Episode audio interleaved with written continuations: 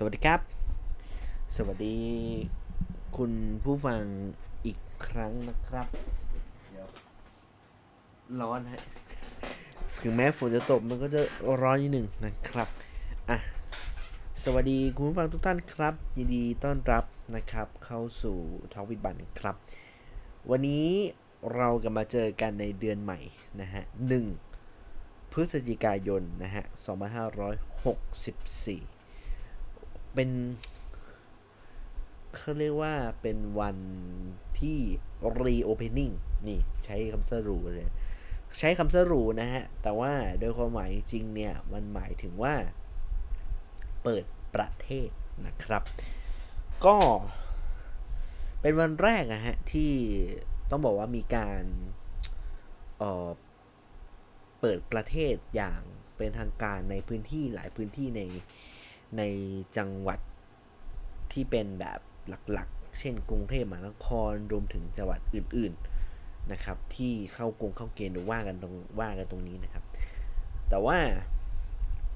ก็แน่นอนครับหลายคนก็บอกว่าเป็นวันที่วันนี้ก็เป็นวันที่รถกับมาติดโหรถติด วันนี้รถติดผมไม่แน่ใจว่าหลายคน เวลาที่ เวลาสองทุ่มอะไรอย่างเงี้ยถึงบ้านกันหรือยังฮะ เพราะผมเชื่อว่าตอนนี้หลาย ๆ คนเริ่มกลับเข้าไปที่ออฟฟิศกันแล้วจริง ๆ ผมกลับไปได้กรอกกลับ ผมทำงานออฟฟิศตลอดเวลาช่วงที่ล็อกดาวน์กันมาสักสามสี่เดือนนะฮะ อันนี้พูดจริง ๆ เพราะว่ามันมันเลี่ยงไม่ได้นะครับ แต่ว่าก็คือหลายคนที่อาจจะต้อง work from home ไปแทบจะ ตั้งแต่เมษานะครับ จริง ๆ เมษาหลายคนก็ work from home แต่หลายคนเริ่ม work from home นานเป็นปีเลยก็มีเหมือนกันนะครับ แต่ว่าหลายคนก็ไม่ได้อยู่ออฟฟิศเหมือนผม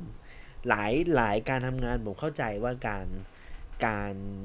เอ่อการ work from home มันมันทำไม่ได้นะครับ work from home ทีไรเหมือนอยู่บ้านนะฮะ ไม่ได้ทำงานไม่งานไม่ค่อยมี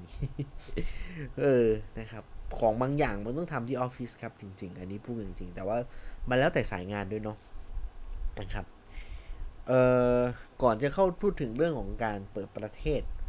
นะฮะผมต้องขอบอกผู้ฟังก่อนนะฮะว่าเอ่อตั้งแต่ EP นี้นะฮะเราจะเจอกันแบบไม่จำกัดเวลา คือผมต้องบอกก่อนว่า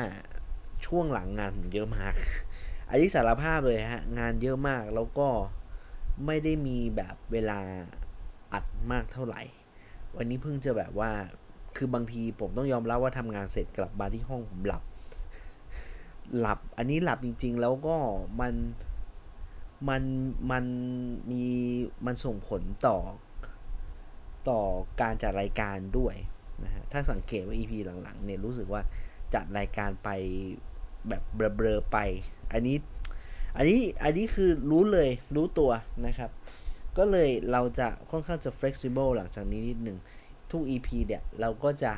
อย่างน้อยเนี่ยมา 1 ครั้งต่อสัปดาห์แน่นอน แต่จะมาวันไหนอะไรยังไงก็ขึ้นอยู่กับว่า มีเรื่องราวอะไรที่เราต้องพูดคุยกันนะครับ แล้วก็ต้องบอกว่าในทุกสัปดาห์นะฮะเราก็จะคุยคุยในหลากหลายประเด็นมากขึ้นละ เราจะไม่คุยกันเรื่อง โควิดซะทีเดียวนะครับ เราก็จะคุยกันเรื่องของแบบอื่นๆทั่วไปบ้างนะครับ เพราะว่าจะได้ไม่จำเจและผมเชื่อว่ามันจะทำให้แบบย่อยทุกอย่างได้ง่ายขึ้นนะครับนะขออภัยเนี่ยคือคือจัดรายการเป็นสี่นาทีนะฮะมันก็จะแบบว่า คือคือต้องต้องต้องมีน้ำอยู่ข้างๆปะเพราะว่า เอ่อคราวก่อนเนี่ย EP ล่าสุดเนี่ย EP ก่อนหน้านะครับ จัดรายการไปแล้วก็ไม่ค่อยดื่มน้ำแล้วก็คอแห้งยาวเลยนะฮะ อันนี้อันนี้คือเป็นความผิดผมเอง ไม่ใช่ความผิดใครนะฮะนะฮะฉะนั้นก็วันนี้เราจะคุยกันแบบสบายสบายสบายจริงเปล่าวะเออสบายสบายแหละนะครับ ก็นะฮะย้ำว่าเราจะเจอกันทุกๆสัปดาห์นะครับ ทุกๆเดี๋ยวฝนตกเหรอ ไม่ใช่ เจอกันทุกๆสัปดาห์นะครับ ไม่ไม่จำเป็นว่าเจอกันเสาร์อาทิตย์และแต่ว่าพยายามนะฮะพยายามจะจะมาในช่วงประมาณสักอย่างน้อยสัปดาห์ละครั้งละกันนะครับเนาะโอเค EP นี้ก็เราต้องยอมรับว่าเราคงจะต้องพูดถึงการเปิดประเทศแหละฮะ reopening นะฮะ วันนี้วันแรกก็เป็นวันที่ หลายคนรู้สึกว่าเป็นวันที่ดีเดย์อะไรสักอย่างหนึ่งนะฮะหลังจากที่เราถูกแบบ ถูกแบบถูกข้อจำกัดหลายอย่าง ทั้งในเรื่องของในเรื่องของอะเคอร์ฟิวอย่างแรกเลยเคอร์ฟิวนะอันนี้คือคนต่างจังหวัดอาจจะอีกเรื่องหนึ่งนะ แต่ว่าเอาคนแบบ เอาคนเอาคนแบบในกรุงเทพก่อนนะต่างจังหวัดนี่ก็จะเป็นอีกหลายหลาย pattern โหหลายจังหวัดเนี่ยเราก็ต้องคุยกันอะไรอีกรอบอีกอีกอย่างหนึ่งนะครับ แต่ว่า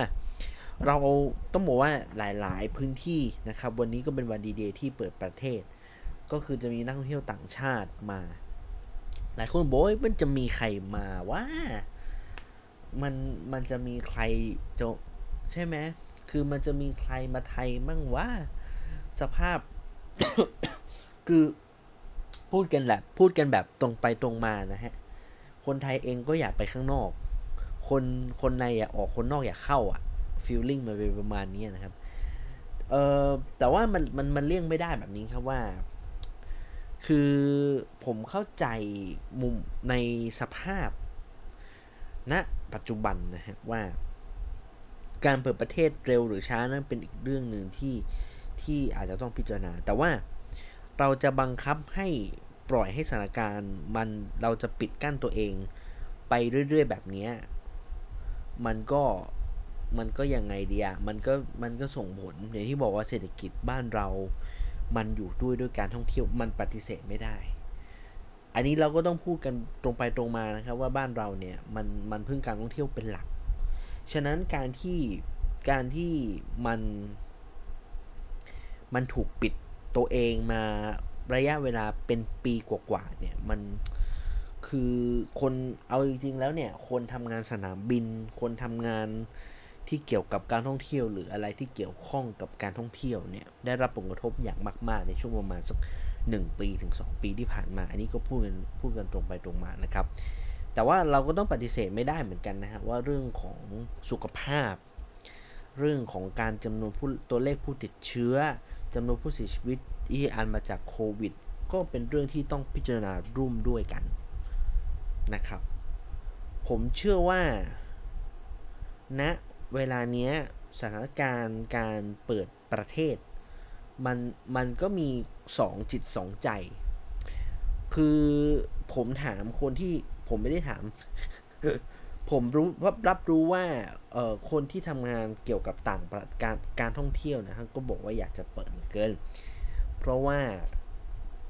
เพราะว่ามันก็ซบเซามานานธุรกิจหลายธุรกิจที่ที่ถูกปิดมาปีกว่าทั้งในเรื่องของผับบาร์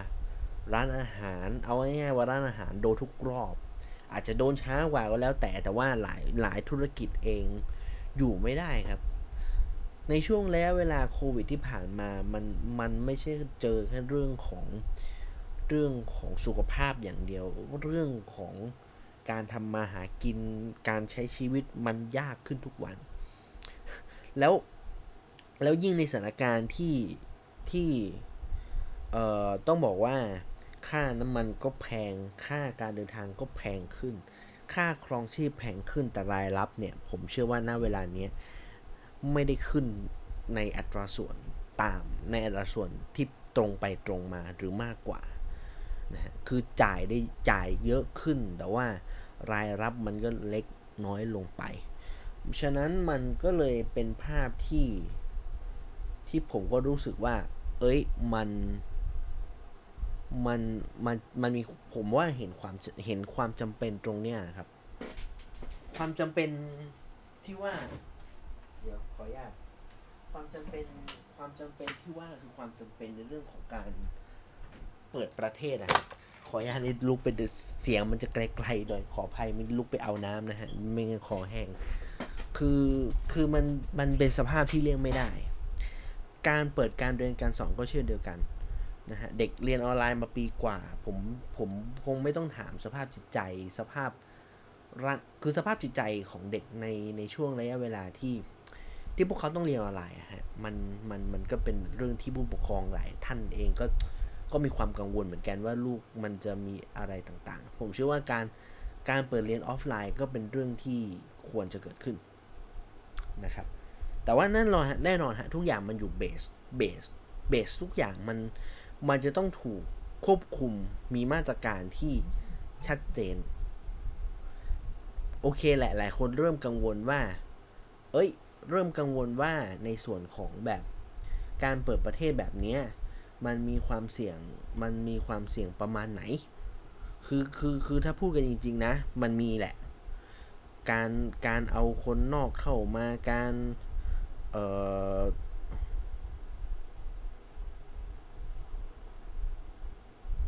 มันจะยังไง มันก็ต้องพูดกันตรงๆว่า สุดท้ายเรามันก็ต้องไปต่อครับ มันไม่มีทางเลือกที่จะต้องต้องต้องคีฟสิ่งนี้ต่อไป เข้าใจว่ามีแบบ คิว ขออนุญาต เสียงเข้านะฮะ ขออภัยเอ่อนี่คือคำนี่คือสิ่งที่ผมเข้าเข้าใจทุกภาคส่วน ความกังวลของคนทั่วไปต่อต่อเรื่องของการที่มีความเกรงกลัวว่า พอ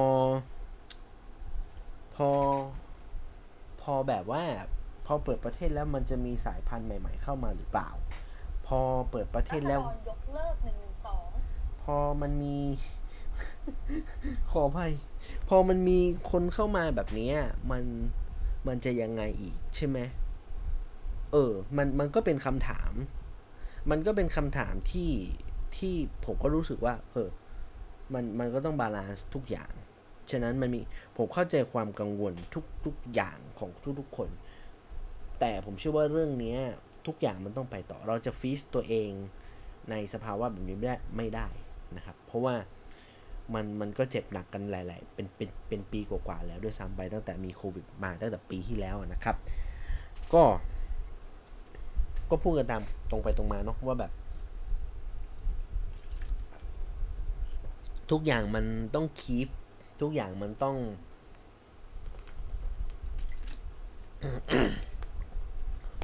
ทุกอย่างมันต้องมีความแบบเอ่อ balance กันนะครับ แต่ผมพูดพูดโดย แต่ผมว่าแนวทางตรงเนี้ยแนวทางที่หลายๆ องค์กรเริ่มทำมากขึ้น เป็นสิ่งที่ถูกต้อง แล้วเป็นสิ่งที่ผมอยากจะให้ทำตั้งแต่ก่อนนั้นนั้นด้วยซ้ำไป แต่ว่าพอมาเป็นพอมันเป็นวันนี้ปุ๊บเนี่ยผมรู้สึกว่าเออ มันนี่แหละสิ่งที่มันควรจะเป็น ก็คือการเรื่องของการตรวจ ATK อย่างที่ผมบอก เมื่อวานตรวจไปรอบหนึ่งฮะเพราะวันนี้วันนี้ผมเข้าออฟฟิศแบบแบบ reopening ฉะนั้น องค์กรก็ให้ตรวจ ให้ตรวจ ATK ก่อนเข้ามาทำงานนะฮะเป็นลบนะ เป็นลบ คือตอนนี้กลายเป็นว่าการตรวจ ATK เป็นเป็น priority หลักๆที่คือทุกคนต้องแยงจมูกครับ คือคือการว่าทุกคนที่ไม่เคยแยงก็ต้องแยงครับ แต่ว่าก็ขึ้นอยู่กับว่าการแยงเนี่ยมันมันมันแยง แต่ละบริษัทเขา support ตัว ATK นี้มากน้อยแค่ไหน ผมไม่รู้นะครับ ใครใครที่ทำงานออฟฟิศก็แจ้งแจ้งมาได้ แต่ว่าเท่าที่เท่าที่สืบทราบกันมาเนี่ย หลายออฟฟิศเองก็มีการตรวจ ATK เป็นวิกวิกไปนะครับ โดยโดยโดยเอ่อก็ต้องออกให้อะฮะคือคือจะหาว่าอย่างนั้นอย่างนี้นะ คือเราไม่สามารถซื้อ ATK คือถ้าถ้าพูดง่าย ๆว่า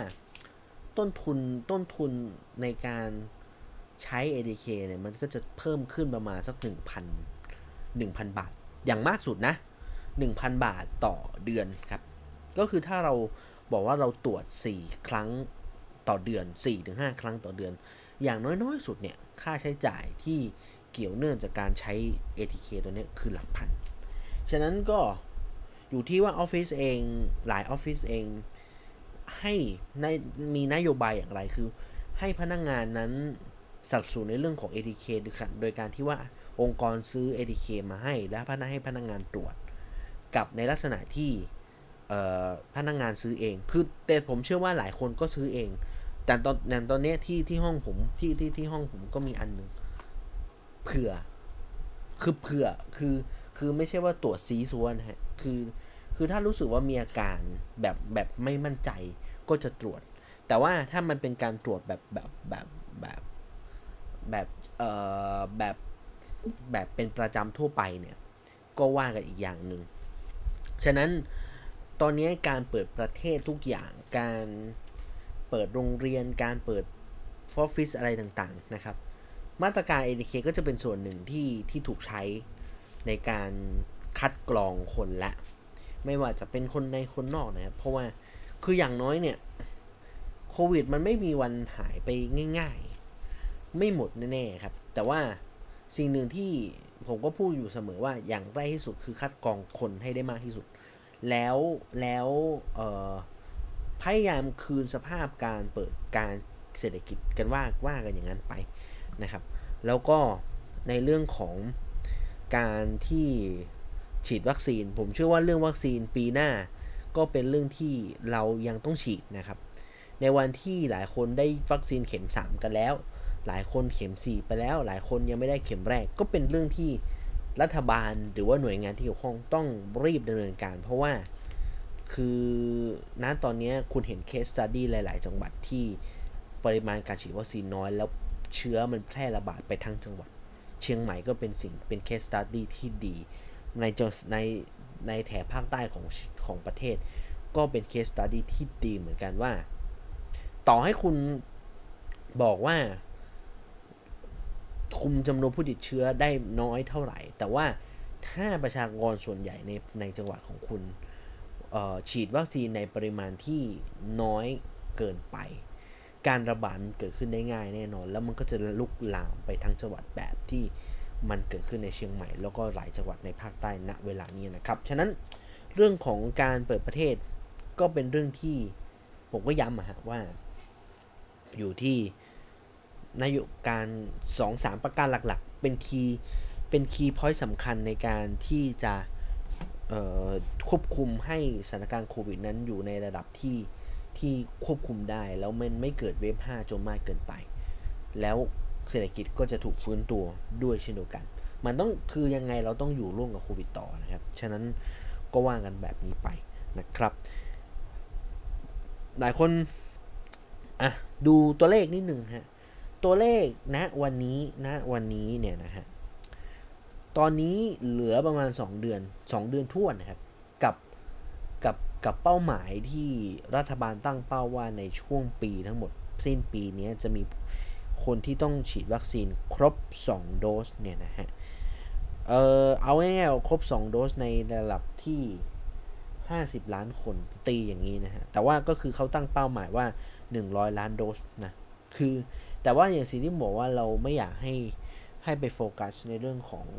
จำนวน total ให้ดูว่าจำนวนคนจำนวนคนที่ฉีดวัคซีนครบ 2 เข็ม กี่เปอร์เซ็นต์ กี่คนแล้ว เอาตรงนั้นเป็นหลักก่อนนะครับเอ่อณเวลานี้เอาเฉพาะวัคซีน2 เข็มนะ 30.9 ล้านคน คิดเป็นประมาณ 46% ถ้าถามว่าวันนี้เนี่ย มันดีไหม ผมเชื่อว่ามันไม่ได้มันไม่ได้มาก คือถ้าถ้าพูดกันจริง ๆ คือ เราเป็นประเทศที่ที่ที่ยอมยอมยอมเสี่ยงกับการเปิดประเทศ ในวันที่คนฉีดวัคซีนในปริมาณที่ที่น้อย จริง ๆ น้อยกว่าหลายประเทศนะครับ สิงคโปร์เองที่วัคซีนฉีดกันประมาณ 70 70-80%ของประชากรในประเทศเนี่ยยังมีการระบาดรอบถัดไป บางคนบอกว่าแล้วบ้านเราจะเหลือเหรอ แต่มันก็มันก็ไม่เหมือนกันนะฮะ เพราะสิงคโปร์ประเทศเขาเล็ก ประเทศเขาค่อนข้างแออัด อันนี้พูดจริงๆ แต่ว่าประเทศเรามันค่อนข้างมีขนาดใหญ่กว่า แล้วก็ผมเชื่อว่าการรีโอเนนิ่งเปิดประเทศไม่ได้เปิดเป็นการเปิดประเทศแบบ เปิดเปิดทั่วประเทศ บางพื้นที่ที่ยังยังมีการระบาดอยู่ก็ต้องต้องฟอสเอ้ยต้องฟรีซมันก่อน แบบนี้ครับ ฉะนั้น ผมอยากให้เข้าใจว่าการเปิดประเทศมันเป็นการเปิดในกรณีบางส่วนเท่านั้นในจังหวัดที่ที่พร้อมนะครับหลายคนบอกอ้าวกรุงเทพอะแต่แต่มันก็เพียงไม่ได้อะเพราะกรุงเทพเองตัวเลขผู้ติดเชื้อ ถ้าเทียบกันเทียบกับจำนวนประชากรคนติดกับจำนวนประชากรในในในพื้นที่นะครับ ถ้าถ้าแบบคุณคูณเรื่องประชากรแฝงในประเทศไปเนี่ย มันก็มันก็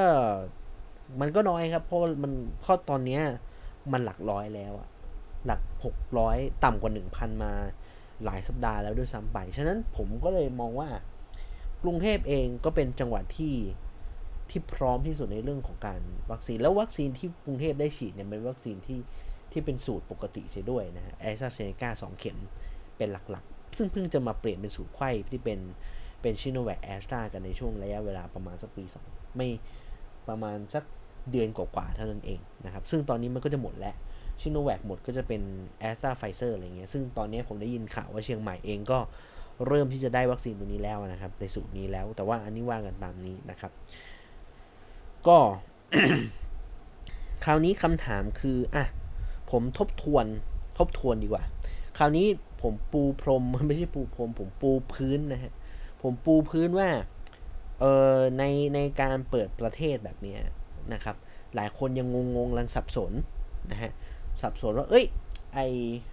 สรุปแล้วเปิดประเทศเนี่ยมันควรจะมันมันเป็นยังไงนะครับ เพราะหลายคนยังไม่ค่อยเคลียร์นะฮะจริงๆ ผมเล่าไป EP ที่แล้ว แต่ว่า EP ที่แล้วเนี่ยมันยังเป็น EP ที่ต้องยอมรับว่าข้อมูลมันเพิ่งเพิ่มเติมกันมาทีหลังพอสมควร คราวนี้เอาแบบอัปเดตเลยนะครับ เอาแบบเอาแบบหลายหลายมิติหลายแบบนี้เลย หลายเขาเรียกไง หลายระดับสเกล หลายสเกลเอาแบบเรื่องเคอร์ฟิวก่อนหลายคนถามเข้ามาเยอะ หลายคนตั้งคำถามเรื่องนี้เยอะ หลายคนสับสนเรื่องนี้เยอะนะครับว่า เอ้ย ยกเลิกไอ้เคอร์ฟิวยังมีมีหรือไม่มี หรือมันมันเคอร์ฟิวหรือว่ามันยกเลิกเคอร์ฟิวทั่วประเทศแล้วหรืออย่างอะไรประมาณนี้นะครับ ก็เราพูดกันอย่างนี้ครับณเวลานี้นะครับเคอร์ฟิวเคอร์ฟิวเนี่ย ตอนนี้นะครับทั้งหมดเนี่ยมันไม่ได้เป็นทั้งหมดนะฮะทั้งหมด พื้นที่ที่ยกเลิกเคอร์ฟิวเนี่ยเอาหลักๆเลยนะครับ หลักๆ เอาแบบ priority แรกเลยกรุงเทพเป็นพวกจังหวัดท่องเที่ยวตอนนี้ไม่มีเคอร์ฟิวแล้ว ฉะนั้นใครที่อยากจะบอกชาวกรุงเทพที่ห่อเหี่ยวกับการที่ต้องรีบกลับบ้านตอนสามสี่ทุ่ม ทุกวันตอนนี้มันไม่มีแล้วนะฮะ ใครจะไปกินสุกี้ตีน้อย ตอนประมาณสักตีห้าเฮ้ยมันมีนะเว้ย ร้านโจ๊กร้านโจ๊กสามย่านสมมตินะฮะ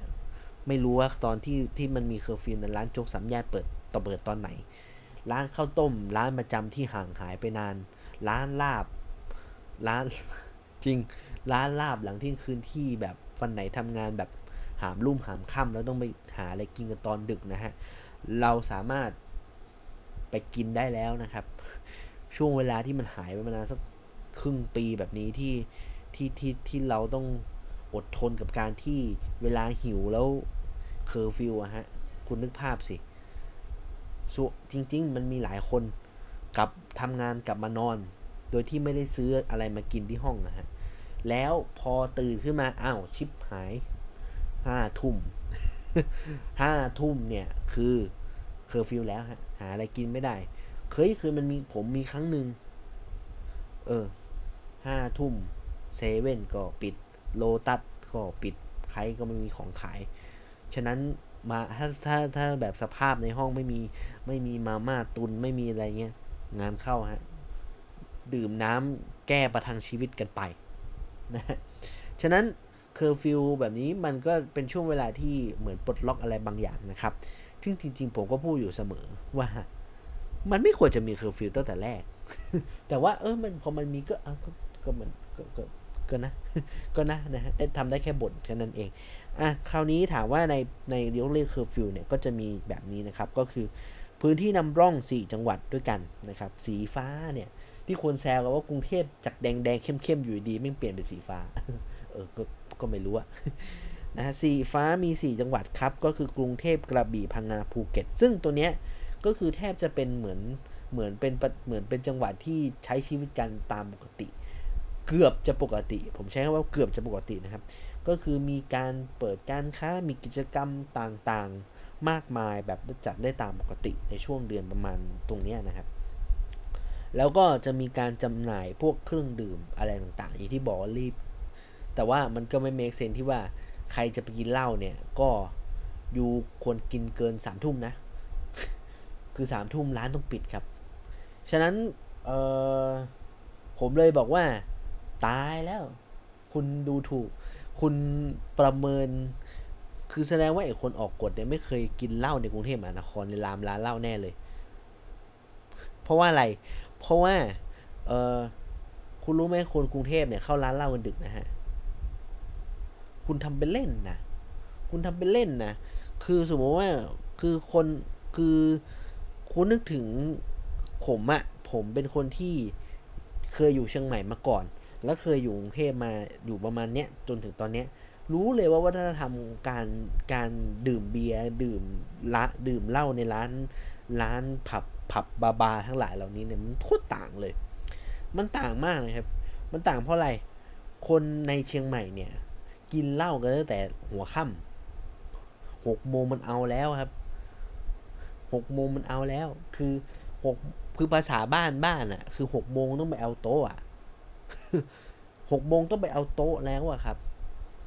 แต่ว่า เออผมไม่ได้หกโมงไปเอาโต๊ะผมผมไม่เคย ผมไม่ได้กินเหล้านะผมไม่ค่อยได้กินหกโมงต้องไปเอาโต๊ะอะไรอย่างเงี้ย แล้วก็กินกันสักสามสี่ทุ่มแล้วกลับบ้าน แต่แต่แต่กรุงเทพไม่ใช่ไง แต่กรุงเทพคือกว่าทุกคนจะเลิกงานมากว่าทุกคนจะแบบเก็บข้าวเก็บของแล้วเดินทางมาร้านเหล้าอะ คุณคิดดูสิ จะได้กินกันจริงๆสองทุ่มนะฮะ คุณทำไปเล่นไป มันไม่มีทางนะที่คุณถ้าคุณบอกว่าคุณบอกว่าละ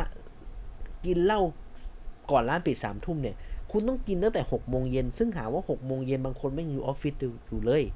บางคนยังแบบปั่นงานแบบปั่นไฟลุกปุ๊บปุ๊บปุ๊บปุ๊บอยู่ในออฟฟิศอยู่เลยหกโมงเย็นเนี่ยคุณไม่ต้องอะไรมากนะยกซิตูเอชันง่ายๆ แบบนี้นะครับนี่บอกผมเคยไปร้านเหล้าตอนประมาณสักสองทุ่มอะ จริง ผมไปร้านเหล้าตอนสองทุ่ม ผมไม่เคยไปร้านเหล้าตอนตอนหกโมงเย็นไม่เคย ไม่เคยไม่มีใครทำกรุงเทพไม่ได้เป็นแบบนี้นะฮะคนเอาโต๊ะเนี่ยเอาโต๊ะตอนทุ่มครึ่งหรือสองทุ่มด้วยซ้ำไปนะฮะสองทุ่มอะเอาง่ายๆคืออย่างเก่งก็สองทุ่มอะฉะนั้นถ้าคุณบอกคุณไปเอาโต๊ะสองทุ่มมากินเบียร์ตอนตอนสองทุ่ม พอถึง พอถึงสามทุ่มอ่าร้านปิดเนี่ยก็ก็จบดินะฮะก็จบดิใช่ไหม เออ ฉะนั้น ฉะนั้นก็เป็นเรื่องที่ ก็เออนั่นแหละ ตอนแรกเขาจะไม่ให้กินด้วยซ้ำนะฮะ นี่พูดจริงๆ กรุงเทพเขาจะไม่ให้กินด้วยซ้ำแต่ว่าเขาก็โดนด่าฮะ คือแบบเปิดประเทศแต่ไม่ไม่ไม่ให้กินเหล้าในร้าน มันเป็นเป้งแปลกๆอะไรอย่างเงี้ยนะฮะแต่แต่เออแต่ว่ามันก็ต้องจำยอมมาฮะ คือถ้าถ้าคุณอยากจะเปิดการท่องเที่ยวจริงๆ มันก็ต้องมันต้องขายล็อกนะฮะ มันก็ต้องคลายตรงนี้ออกมานะฮะ มันจะมันมันก็ต้องยอมเสี่ยงแหละนะครับ ฉะนั้นก็ จริงๆในในพื้นที่ตรงนี้นะครับ ก็แต่ส่วนใหญ่ผมไม่แน่ใจกระบี่พังงาภูเก็ตเนี่ยเขามีนโยบายเรื่องกินแต่ผมคิดว่าเขาค่อนข้างฟรีกรุงเทพนะกรุงเทพยังมีการแบบว่าให้คุมถึงสามทุ่มแต่ว่าตะในแบบอีก 3 จังหวัดกระบี่พังงาภูเก็ตน่าจะค่อนข้างฟรีกว่านะ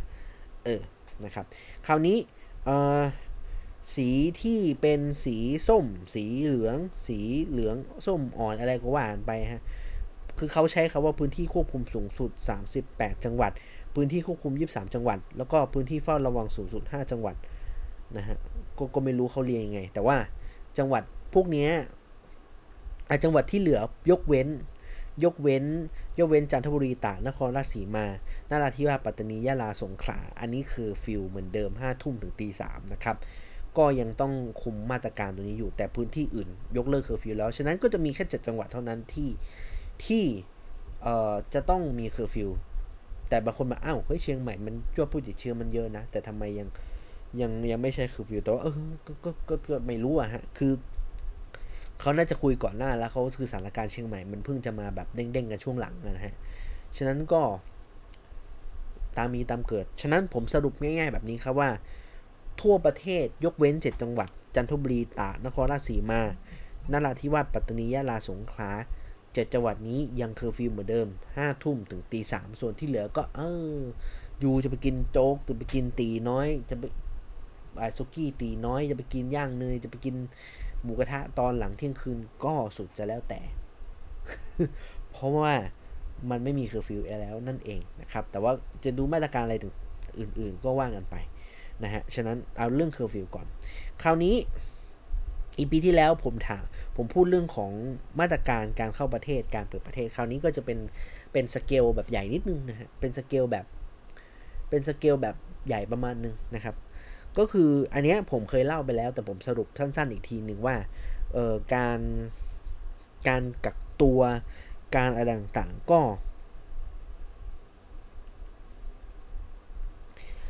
ก็เอาจริงๆการ เปิดประเทศนะ ก็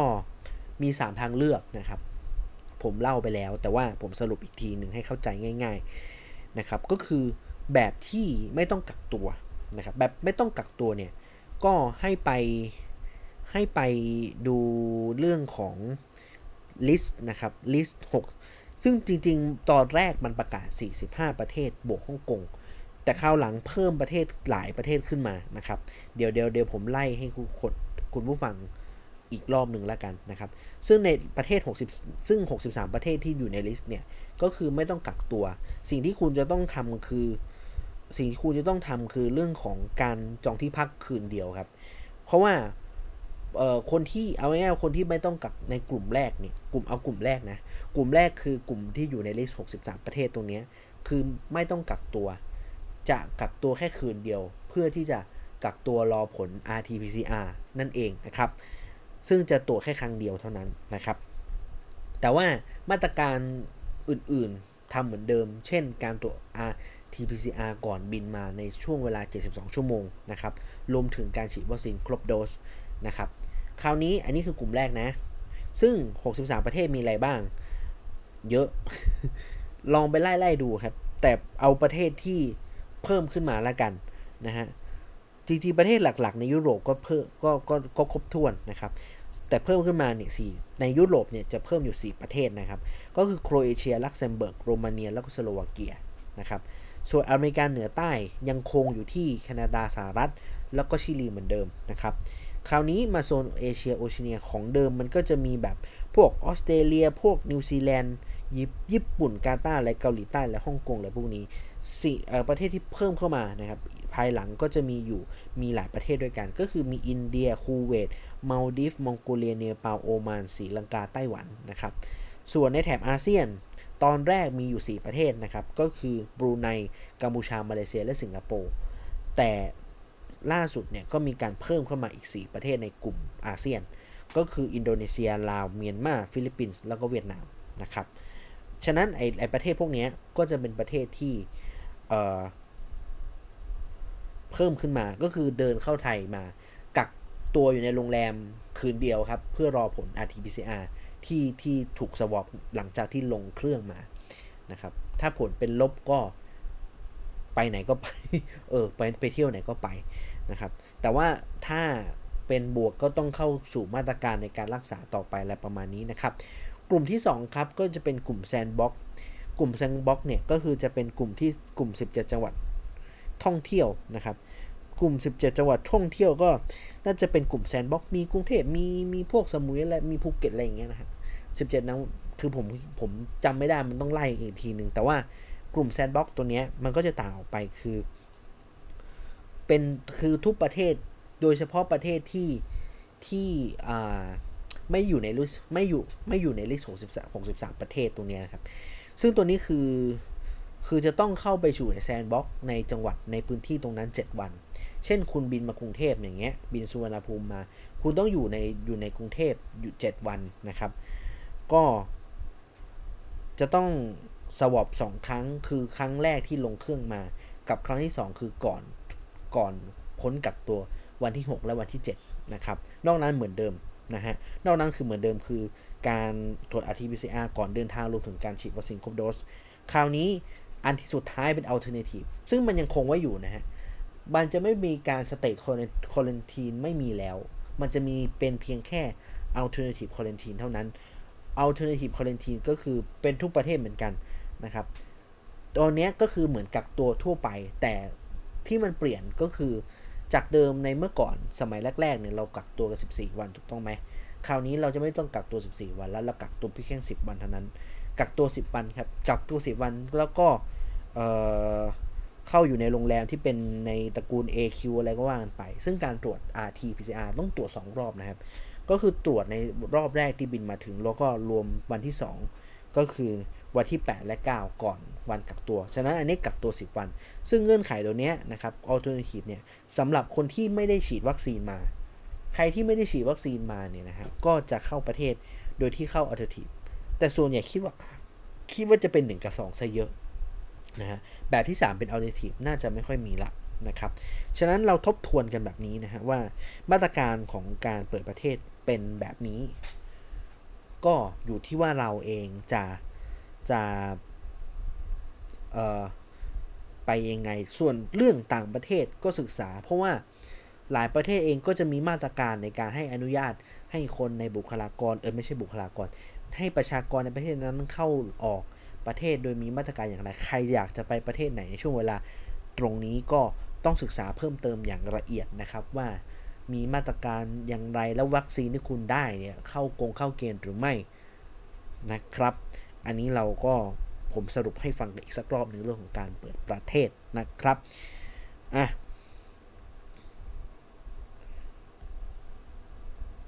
โอเค โอเค อะ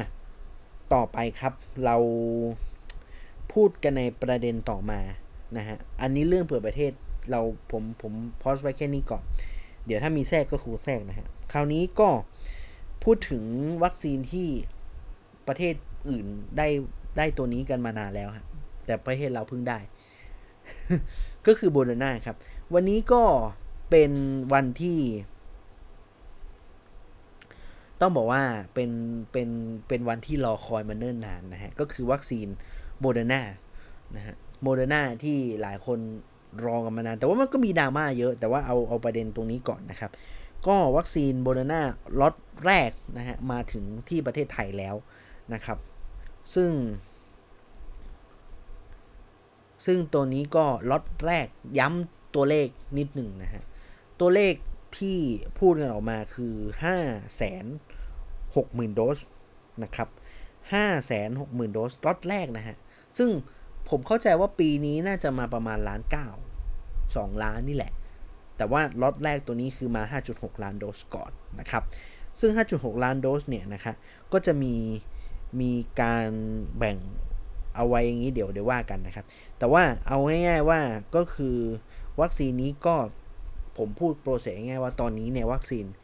เข้ามาถึงที่ที่เมืองไทยเรียบร้อยแล้ว ซึ่งณเวลานี้ช่วงเวลาหลังจากนี้ครับ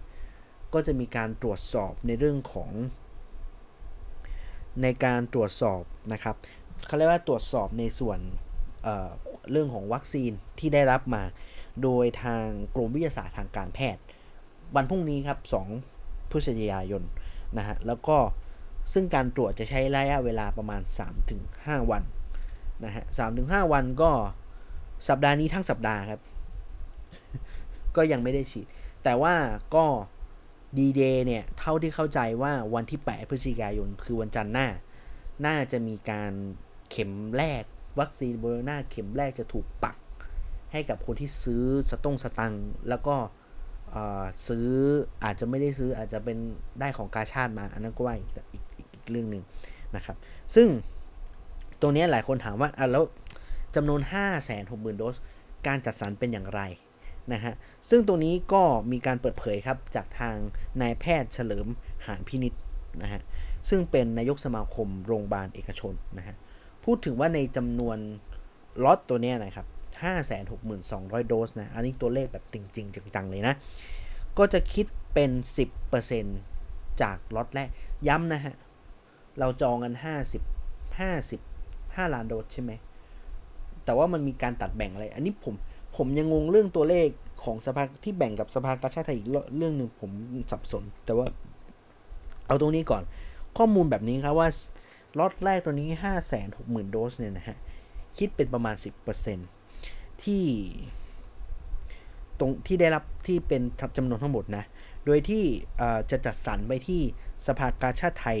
โรงพยาบาลศิริราช โรงพยาบาลรามาธิบดีนะครับรวมไปถึงโรงพยาบาลเอกชนตามจำนวนโคต้าที่ได้แจ้งมา ซึ่งจะกระจายไปยังโรงพยาบาลเอกชนทั่วประเทศแต่ละโรงพยาบาลจะได้รับวัคซีนในสัดส่วน 10%เช่นนะสั่งหมื่นก็จะได้ 1,000 โดส ส่วนถ้า 1 ล้านโดสก็จะได้แสนโดส แบบนี้เป็นต้น ขึ้นอยู่กับว่าโรงพยาบาลที่คุณไปจองเนี่ย เท่าที่อ่านนะฮะ อันนี้คือ อันนี้คือเอาเอาแค่นี้นะฮะ แต่ผมคือมันมีตัวเลขเชิงลึกอยู่ ผมไม่แน่ใจในเรื่องของตัวเลข เพราะว่ามันมีการมันมีการพูดถึงเรื่องเรื่องตัวเลขเหมือนกัน มันมีคนทำเพจเรื่องของอะไรเนี่ยเดี๋ยวนะ ผมหาก่อนสักอย่างหนึ่งผมเห็นแวบๆอยู่เหมือนกัน เดี๋ยวผมขออนุญาตนะ เอ่ออันนี้นี่นี่ มีมีมีมีมีประเด็นเรื่องนี้เหมือนกันแต่ว่าเดี๋ยวเดี๋ยวเดี๋ยวผมเดี๋ยวผมว่ากันตรงเอาเนื้อความตรงนี้ก่อนเนาะก็คือ ก็คือเอาง่ายว่าล็อตเนี้ยล็อตเนี้ยนะ ใครใครสั่งโรงพยาบาลไหนก็ลุ้นเอา ลุ้นคิวว่าโรงพยาบาลคุณเนี่ยจำนวนจองเท่าไหร่ แล้วคุณอยู่ในกลุ่ม 10%อย่างแบบนี้หรือไม่นะครับ อันนั้นอันนั้นอย่างที่ตัวเลขก็คือสมมติว่าโรงพยาบาลโรงพยาบาลคุณจองหมื่นก็จะได้คนคนที่ได้ 1,000 คนแรกอะ่ะก็ว่างก็จะได้ฉีดก่อนนะครับ ฉะนั้น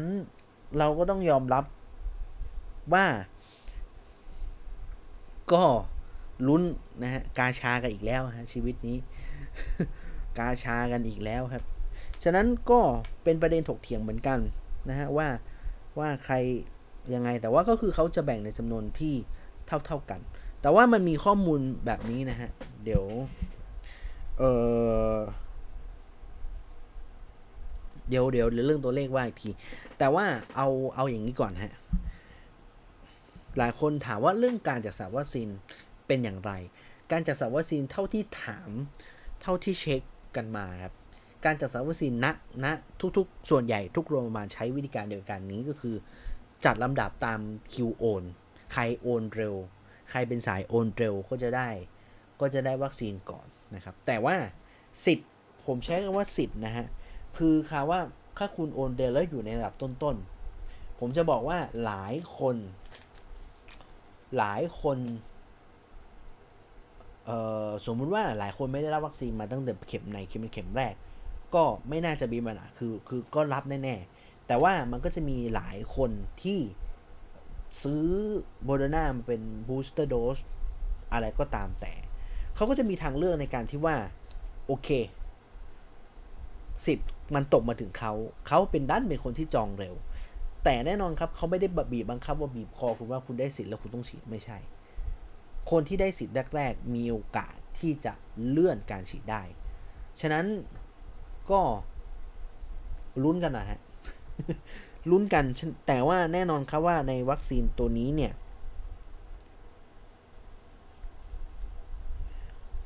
ก็แล้วแต่โรงพยาบาลเอกชนเขาจะจัดการนะครับ แต่ว่าโดยโดยโดยทั่วไปแบบนี้ครับว่าผู้จองเนี่ยสามารถตรวจสอบว่าตรวจสอบสิทธิ์นะครับ แต่ผมเชื่อว่าในหลายโรงพยาบาลเขาจะมีวิธีการในการในการจัดการเรื่องนี้อยู่เหมือนกัน นะครับ ก็โดยเขาบอกว่าในวัคซีนนี้จะเก็บได้ประมาณ 7 เดือน 7 เดือนก็คือก็คือเอาง่ายว่าไปฉีดปีหน้าฮะซึ่งซึ่งซึ่งถ้าจริง ๆ ผมต้องเล่าเคสของผม เพราะว่าณณเวลาเนี้ยผมฉีดวัคซีนเข็ม 3 ที่เป็นแอสตราเซเนกาไปแล้ว เป็นบูสเตอร์โดสนะฮะ เดือนหนึ่งแล้วอะผมเดือนหนึ่งท่วนแหละฮะตอนนี้หนึ่งเดือนหลังจากที่ผมฉีดเข็มสามไป ไม่ได้ไปตรวจภูมิ ผมขี้เกียจไปตรวจนะฮะแต่ว่าก็คือตั้งเป้าหมายว่าในช่วงประมาณสักปีเข็มสี่ไม่ได้ขายทิ้งนะฮะคูปองยังเก็บไว้อย่างดีนะฮะโรงพยาบาลวิชัยยุทธนะฮะเอ่ยชื่อได้เลยผมไม่ได้ทำผมไม่ได้บอกชื่ออให้โรงพยาบาลเสียหาย แต่ว่าผมแค่บอกว่าผมผมซื้อวัคซีนกับวิชัยยุทธเท่านั้นเอง ครับกลัวโดนฟ้องใช่ไหมเออ ก็นั่นแหละฮะว่า สามารถเลื่อนได้ ซึ่งผมก็เก็บไว้ช่วงประมาณมีนาอยู่แล้ว ซึ่งก็นับไปเลยฮะผมฉีดวัคซีนไปปลายตุลาปะปลายตุลาที่ไหนล่ะ ปลายกันยายนนะครับ ฉะนั้นก็ประมาณ3ทีสก็ประมาณกุมภามีนา ก็คงจะต้องเอา boost ผมก็น่าจะได้ booster เข็ม4นะครับ ซึ่งเอาจริงๆแล้วเนี่ย ผมก็มองอนาคตอยู่แล้วว่า booster เข็ม4ก็ ก็ก็ ก็ก็ดีสำหรับใครที่จะต้องเดินทางต่างประเทศสำหรับคนที่ผมสำหรับคนที่แบบว่า ไม่มีเอ่อได้ได้ชิโนแวกมาหรือสูตรควายมาก็ว่ากันตามแต่ แต่ว่าไอ้ตัวเนี้ยก็คือเงื่อนไขเป็นแบบนี้ครับว่าหนึ่งหนึ่งนะฮะหนึ่งเลื่อนการจองได้เอยเลื่อนเวลาเลื่อนระยะเวลาการฉีดได้ข้อแรกครับ ข้อ 2 คือสมมติว่าคุณไม่เอาละ รอนานเกินไป แล้วเรารู้สึกว่าครบโดสก็ให้คนอื่นที่อยากจะได้วัคซีนของคุณก็โอนสิทธิ์กันได้นะครับ อันนี้คือ 2 ข้อที่ที่คุณรู้ไว้นะครับ รู้ไว้แล้วก็เผื่อเวลาที่คุณจะต้องติดต่อโรงพยาบาล ในกรณีที่คุณจะต้องแลกสิทธิ์กัน และถ้าโรงพยาบาลบอกว่าคุณทำแบบนั้นไม่ได้คุณด่าเลยนะครับ ผมย้ำว่าสิทธิผู้บริโภคอันนี้ต้องต้องต้องคุณต้องจำกฎข้อนี้ให้ดี เพราะว่าเอ่อ ถ้าเกิดโรงพยาบาลสื่อสารไม่เข้าใจหรือเกิดการลักไก่ขึ้นมา กูต้องตอบให้ชัดเจนว่าเอออันเนี้ยโรงพยาบาลสามารถโอนสิทธิ์ได้แลกสิทธิ์ได้บลาบลาบลาประมาณนี้นะฮะ โอเค ก็ประมาณนี้นะครับก็เดี๋ยวดูกันต่อคราวนี้เนี่ยเออมันก็มีประเด็นครับประเด็นที่ใหญ่พอสมควรอะเดี๋ยวผม พอดีว่ามีคนส่งข้อมูลมาในในในส่วนตัว มีเพจที่ชื่อว่า ผมไม่รู้เพจตั้งมาเมื่อไหร่ แต่ว่า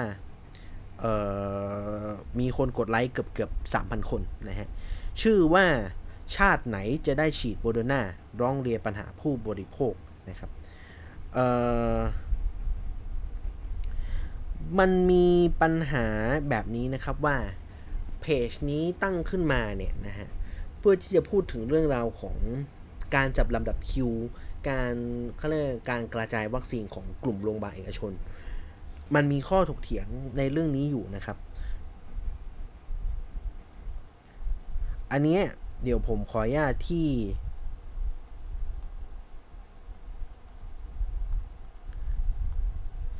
ที่ตรงนี้นะครับ เพราะว่า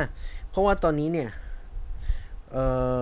มันมีปัญมันมีปัญหาตรงนี้คือมันมีการพูดถึงเรื่องของการ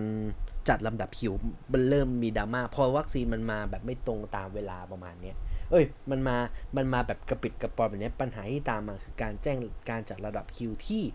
มันจะทำให้ผู้บริโภคหลายคนที่จ่ายตังค์ไป แล้วรู้สึกว่าเขาเอ่อเออโดนเอาเปรียบหรือโดนลัดคิวอะไรต่างๆ แต่ฮะมันก็จะมีปัญหาตรงนี้ขึ้นมา ซึ่ง ก็เดี๋ยวผมขออ่านนี้ก่อนเพราะว่ารายละเอียดมันเยอะเหลือเกินนะฮะ ผมเพิ่งเห็นมีคนแปะตรงนี้มาเดี๋ยวผม เดี๋ยวผมขอเวลาอ่านและศึกษาเดี๋ยวเผื่อมาเล่าในในในใน episode ถัดไปแล้วกันนะฮะ อันนี้ก็เรื่องโมเดอร์นาก็ใครที่ใครที่ฉีด ใครที่จะจะฉีดอะไรยังไงก็ลองดูพิจารณาให้ดี แต่ว่าเออผมบอกกับคุณผู้ฟังว่า ใครที่อยากจะไปต่างประเทศนะ ในอนาคตอันไกลนะฮะผมย้ำว่าคุณ ถ้าคุณดูวัคซีนชนิดยี่ห้อวัคซีนที่คุณฉีดนะฮะ ถ้าคุณเอซ่าสองเข็มก็ไม่ต้องไปพูดแล้วฮะ เพราะว่าถ้าคุณเป็นเอซ่าสองเข็มก็สบายใจได้ คุณคุณสามารถเดินทางไปต่างประเทศได้โดยที่ไม่ต้องไปฉีดวัคซีนเพิ่ม แต่ถ้าใครที่มีซิโนแวคอยู่ในตัวนะฮะ สูตรง่ายๆครับ ไม่ต้องคำนวณยุ่งกันยุ่งยากก็คือ ตัดซิโนแวคออกจบ แล้วอันไหนที่ตัดซิโนแวคซิโนฟาร์มออกนะครับ เข็มแรกของคุณที่ไม่ใช่ซิโนแวคหรือซิโนฟาร์ม อันไหนให้นับเป็นเข็มหนึ่งครับ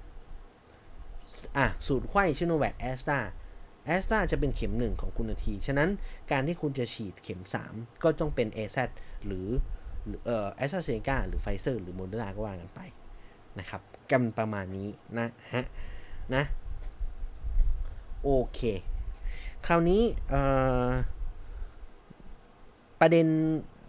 ร้อนๆจริง ๆ เรื่องโมเดอร์นาก็เป็นเรื่องหลักๆ แต่ว่าประเด็นในอีกประมาณสักสองสามเรื่องในช่วงมันสัปดาห์ที่ผ่านมาที่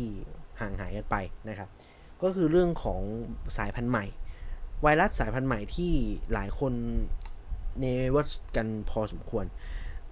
มีความวิตกกังวล มีความไม่ค่อยเคลียร์นะครับ ไม่ค่อยเคลียร์ ไม่ค่อยมีเขาเรียกไง มีเดี๋ยวนะ ตบยุงก่อน ยุงเข้า จัดรายการก็จะมีแต่ความโกลาหลแบบนี้นะครับเอ่อหลายคนหลายคนมีความแบบ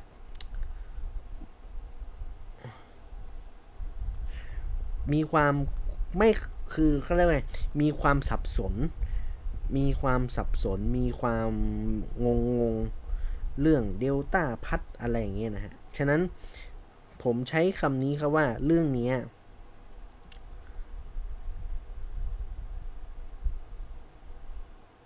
เรื่องเนี้ยเรื่องเนี้ยเป็นเรื่องที่เรื่องที่ผมผมพูดได้เลยว่าเออผมผมพยายามมาจะมามาทำให้ทุกคนเข้าใจมากขึ้น เพราะว่าเดี๋ยวเดี๋ยวถ้าเดี๋ยวถ้าไม่พูดเนี่ยงงคืองงคือคือหลังจากที่หลายคนอ่านข่าวเรื่องไวรัสสายพันธุ์ใหม่มาร่วมๆสักประมาณสักสัปดาห์ที่ผ่านมาเนี่ยโอ้โหถามกันเข้ามาเยอะครับ คือสับสน สับสนกันเยอะด้วยเรื่องเรื่องสายพันธุ์ใหม่เรื่องสายพันธุ์นู่นนี่นั่นอะผมผมเคลียร์คัดให้ชัดเจนแบบนี้ครับว่าเอ่อเดลต้าพัสเดลต้าอะไรอะเอาให้เคลียร์ตรงนี้เลยแป๊บหนึ่งคือไม่ใช่อะไรหรอกผมหาโพสต์ไม่เจอ คือผมคือพูดด้วยความที่ข่าวมันเก่าอะฮะฉะนั้นฉะนั้นฉะนั้นมันก็จะงงนิดนึงอะเดี๋ยวผมหาก่อนเอ่อเรื่องของตรงนี้ครับ เรื่องของวัคซีนเรื่องของเดลต้าพลัสเอ่อเดลต้าพลัสอันนี้เราผมอยากให้ทุกคนเอออยากให้กาดอกจันไว้แน่นๆนะฮะสายพันธุ์ผมทบทวนทบทวน เหมือนเหมือนเราเลคเชอร์ฮะอันนี้อาจจะเรื่องนี้อาจจะค่อนข้างที่จะมีความมีความสับสนซีเรียสกันนิดนึง แล้วแล้วผม มีอัลฟาพลัสเดลต้าพลัสอะไรอีก ผมให้ความนิยามแบบนี้ครับ เริ่มเลคเชอร์แล้วนะ เริ่มเลคเชอร์แล้วนะ เอ่อเดลต้าพลัสครับเดลต้าพลัสเราเราเราเก็บคำว่าเดลต้าพลัสก่อน เก็บไปก่อนนะ ผมทบทวนว่าสายพันธุ์บนโลก สายพันธุ์โควิดบนโลกนี้มันมีจุดเริ่มต้นอยู่หลาย ๆ อย่างนะครับ ซึ่งสายพันธุ์หลักๆ ที่เราเจอกันในทั่วโลกนี้นะฮะ ก็จะมีในสายพันธุ์ที่เป็นอู่ฮั่นสายพันธุ์ original อันนี้ทุกคนทราบทราบทราบดีกันอยู่แล้วฮะสายสายพันธุ์แบบ original แบบตั้งต้นตั้งภาษาบ้างคือสสารตั้งต้นแห่งความชิบหาย เออ ก็ถูกนะฮะ มันก็จะมีสายพันธุ์อู่ฮั่น แล้วก็จะมีสายพันธุ์ที่เขาเรียกว่าสายพันธุ์แอลฟา แอลฟาแอลฟาคือสายพันธุ์อังกฤษที่เราพูดง่ายๆ ก็คือส่วนใหญ่ผมผมมักจะใช้การจำรหัสรหัสโค้ดของของของ variants มันรหัสสายพันธุ์ ซึ่งมันจะทำให้เราเราตรงไปตรงมามากกว่าการใช้ชื่อแทน ซึ่งมันจะไม่เกิดความสับสน คราวนี้อลฟาเนี่ยก็คือ B17 นะฮะอลฟาเนี่ยคุณสมบัติก็คือแพร่ได้เร็ว พร่ได้เร็วกว่าสายพันธุ์อื่นๆนะฮะสายพันธุ์อื่นๆ เช่นอะไรอะอู่ฮั่นนะสายสายแพร่เร็วกว่าสายพันธุ์อู่ฮั่นอยู่ประมาณสักสิบประมาณ 10 10%นี่แหละจำตัวเลขไม่ค่อยถนัดถนิดเท่าไหร่นะครับ ซึ่งอัลฟาเองก็เป็นสายพันธุ์ที่ระบาดในอังกฤษอยู่พักใหญ่เลยนะครับ แล้วก็พออัลฟาก็มีแบบบีตรงบีตาบีตาก็จะเป็น บีตาเนี่ยเป็นสายพันธุ์ที่เป็นสายพันธุ์แอฟริกาที่เราเรียกกันง่ายๆนะครับ มันจะเป็นมันจะเป็น P1 ผมจำโค้ดวาเรนมันไม่ค่อยถนัดทนีแล้วพอมันเพราะว่าสายพันธุ์นี้มันเริ่มหายไป สายพันธุ์บีตาเนี่ยนะก็คือผมอย่างที่บอกว่ามันสู้อัลฟาไม่ได้ เพราะว่าสายพันธุ์สายพันธุ์บีตาเนี่ยมันเคลื่อนที่ได้ช้ากว่านะครับ P1 เนี่ย P1 มันเคลื่อนที่ได้ช้า คือโอเคแหละ มันมันค่อนข้างมีความโอกาสในความรุนแรงที่ที่แรงกว่าอัลฟาแต่ว่าสิ่งที่มันเป็นตรงไปตรงมาคือ มันเคลื่อนที่ได้ช้าครับ ฉะนั้นการระบาดจะถูกกลบด้วยไวรัสที่แพร่ได้เร็วกว่า คราวนี้อัลฟาก็เกิดการกลายพันธุ์ขึ้นมาครับ เป็นเดลต้าที่ทุกคนพูดกัน เดลต้าคือ B 1 7 1 เอ้ยแล้ว B 1 7 6 2 นะฮะ B 1 เดี๋ยวนะแป๊บ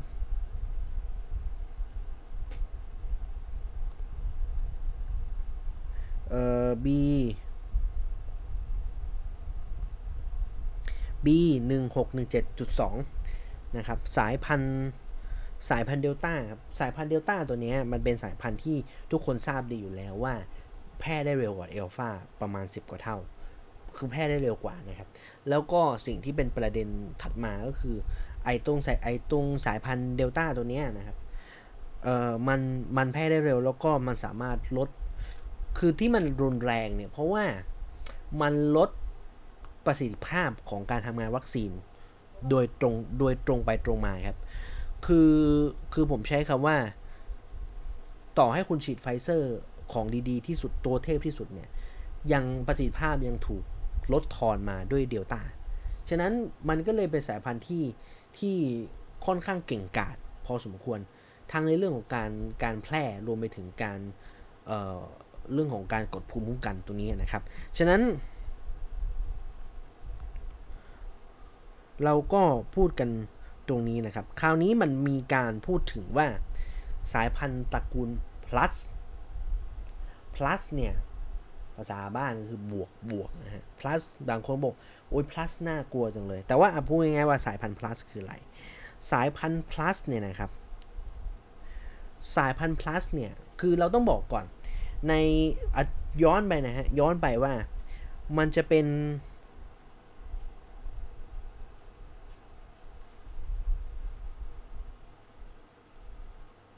เออมันจะมีคำว่า v i VOC นะฮะ องค์การอนามัยโลกเขาแยกเขาแยกไววาเรียนอยู่ 2 แบบนะแบบแรกคือแบบที่สายพันธุ์ที่น่ากังวล variants of concern หรือ VOC นะฮะอีกแบบหนึ่งคือ variants of interest interest คือ VOI นะฮะซึ่ง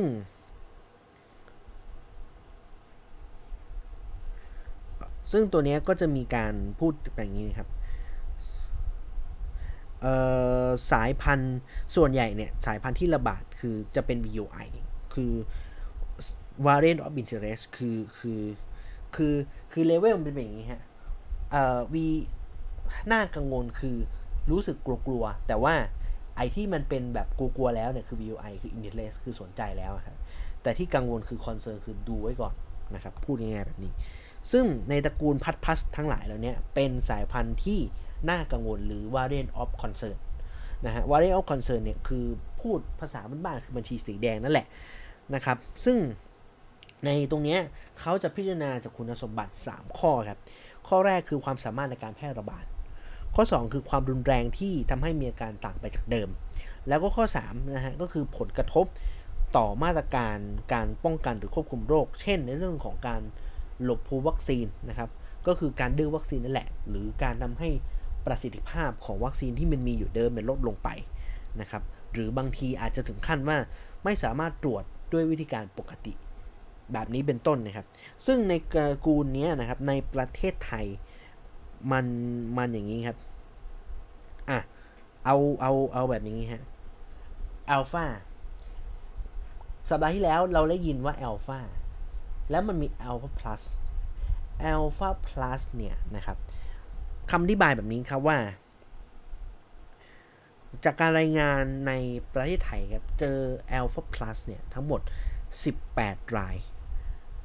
นะฮะ18 รายด้วยกันนะครับพบครั้งแรกเนี่ยในผู้ต้องขัง 2 รายที่ในจังหวัดเชียงใหม่เมื่อวันที่ 27 กันยายนปี 64 นะครับ ต่อมาเนี่ยนะฮะก็ เจอในส่วนของที่จันทบุรีและตาดนะครับเป็นคนไทย 4 ราย กัมพูชา 12 รายนะครับ แต่ว่าถ้าพูดกันพูดถึง Alpha Plus จริง ๆ เนี่ย เจอครั้งแรกในในในเกาะอังกฤษนะบริเตนใหญ่2ในช่วงปลายปี 2563 ปีที่แล้วนะครับ แล้วก็พบการแพร่ระบาดในกัมพูชาด้วยนะครับ โดยรหัสของ Alpha Plus เนี่ยนะก็คือ e 4 8 4 k รหัสจำยากนิดหนึ่งฮะ รหัสจำยากนิดหนึ่ง แต่ว่าช่างมัน หลายคนบอกอ้าวแล้วแล้วแล้วแล้วแอลฟาพลัสมินมีคุณสมบัติต่างจากแอลฟาอย่างไรนะครับ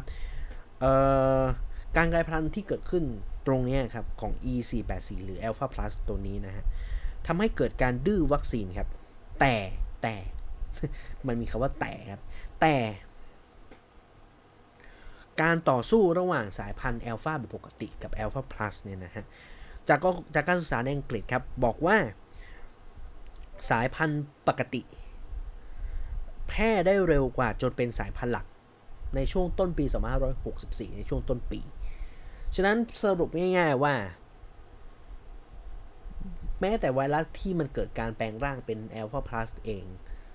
ก็มันต้องต้องสู้กันเอง แต่สุดท้ายเนี่ยแน่นอนว่าอัลฟาชนะ นะครับอัลอัลฟาชนะนั่นเอง แต่ที่บอกว่าอัลฟาหรืออัลฟาพลัสก็ยังสู้ส่วนที่เป็นเดลต้า original ไม่ได้อยู่ดี สุดท้ายไวรัสมันก็จะต้องหายไปนั่นเองครับ ฉะนั้นนี่คือบทสรุป Alpha Plus ซึ่ง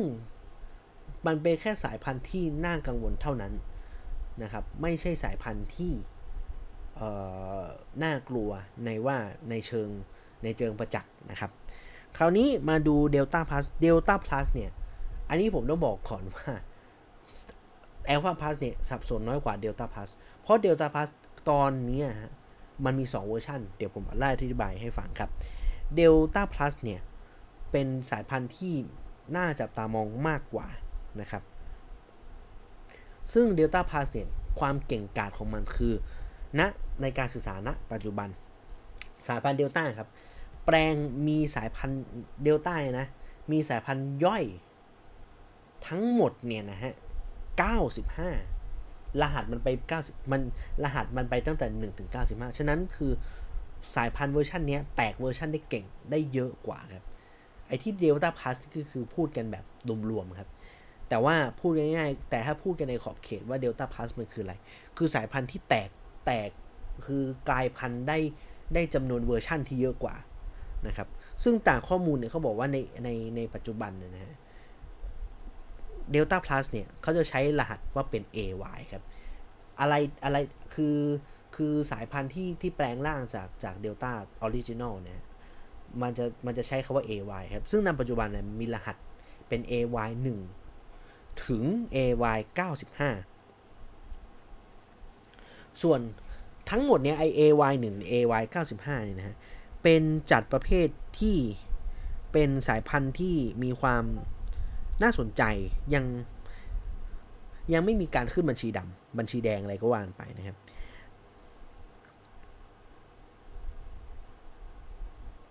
ซึ่งแน่นอนครับก็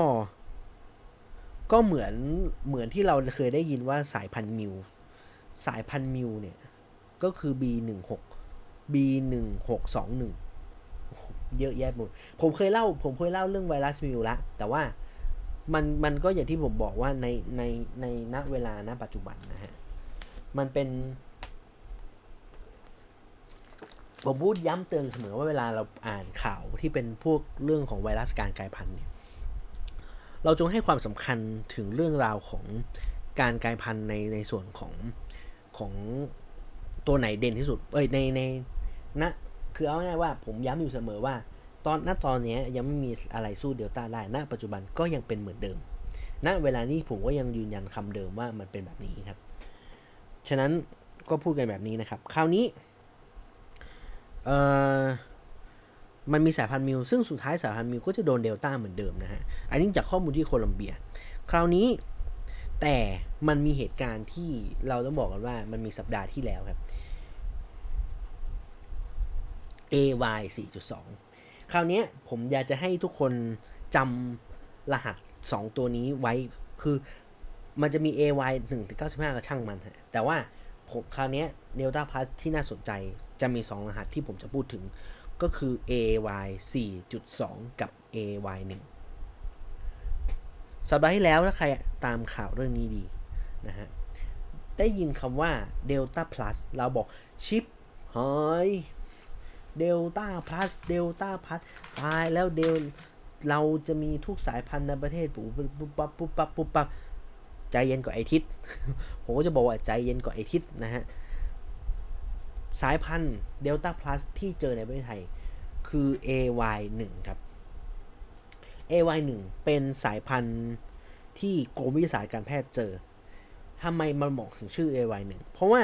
มันมีการกลายพันธุ์ที่ตำแหน่ง K417N นะครับ เหมือนกับการเจอสายพันธุ์เบต้าหนึ่งรายที่กำแพงเพชรนะฮะ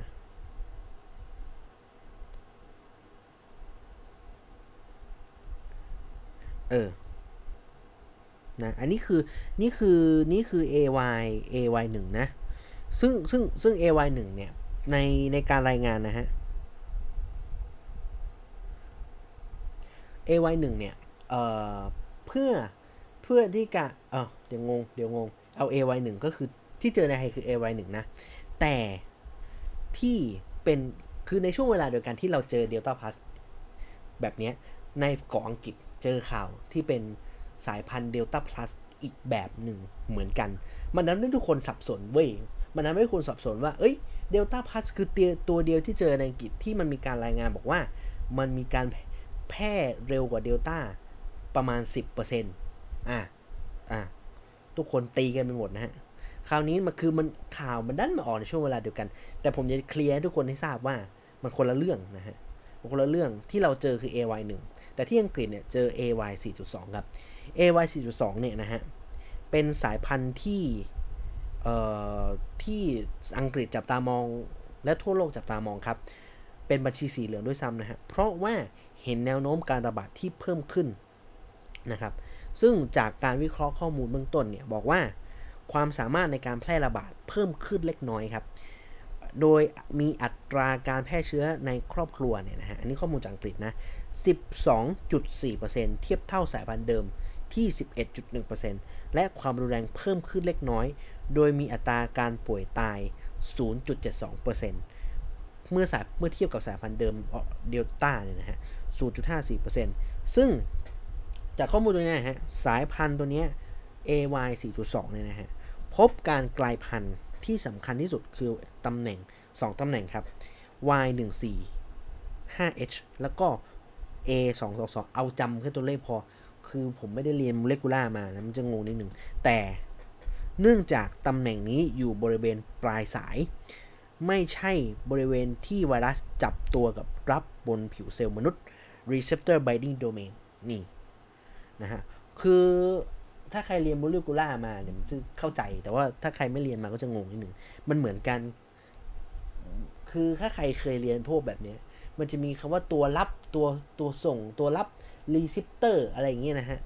ก็คือค่าภาษาที่แบบทำให้ทุกคนเข้าใจง่ายคือ ตัวรับลูกกุญแจกับแม่กุญแจเสียบกันทำนองนั้นครับ อันถ้ามันเข้าถ้ามันสูว่า ไอตัวรับกับตัวส่ง มันจับเข้าด้วยกัน match กัน มันก็จะเกิดการกลายพันธุ์ฟีลลิ่งประมาณนี้ฮะ ก็คือมันแมชกัน แต่ถ้าสมมติว่าผมเอาไงเดียเออแม่กุญแจมันคนละอัน คนละแบบ เดี๋ยวนี้เดี๋ยวนี้เดี๋ยวนี้แม่กุญแจมีสองแบบ มันจะมีแบบแบบแบบอันรูรูแบบแบบแหลมแหลมอะแบบแหลมแหลมแบบเมื่อก่อนที่มันจะเป็นแบบแท่งๆแบบคีย์แบบหยักหยักหยักใช่ไหม กับคีย์แบบที่เป็นเดี๋ยวนี้มันจะเป็นคีย์แบบหลุมๆอะหลุมใหญ่ๆหน่อยเออ ถ้าเราเอาแบบเหลี่ยมๆไปเสียบที่ที่เป็นรูที่เป็นแม่กุญแจรูๆมันเสียบไม่ได้ ไม่เข้า เราต้องเอาไปให้เป็นรูที่เป็นรูรูหลุมเสียบมันถึงจะเข้า อย่างเงี้ย มันทำนองนั้นครับ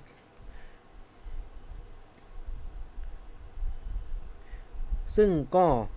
ทำให้นักไวรัสวิทยามองว่าอาจจะมีไม่มีผลมากนักในการ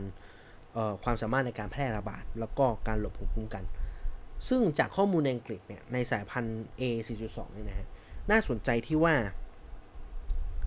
สัดส่วนของ AY 4.2เนี่ยนะฮะมันค่อยๆเพิ่มขึ้นในช่วงระยะเวลาหลังแต่การเพิ่มขึ้นเพิ่มขึ้นอย่างช้าๆครับ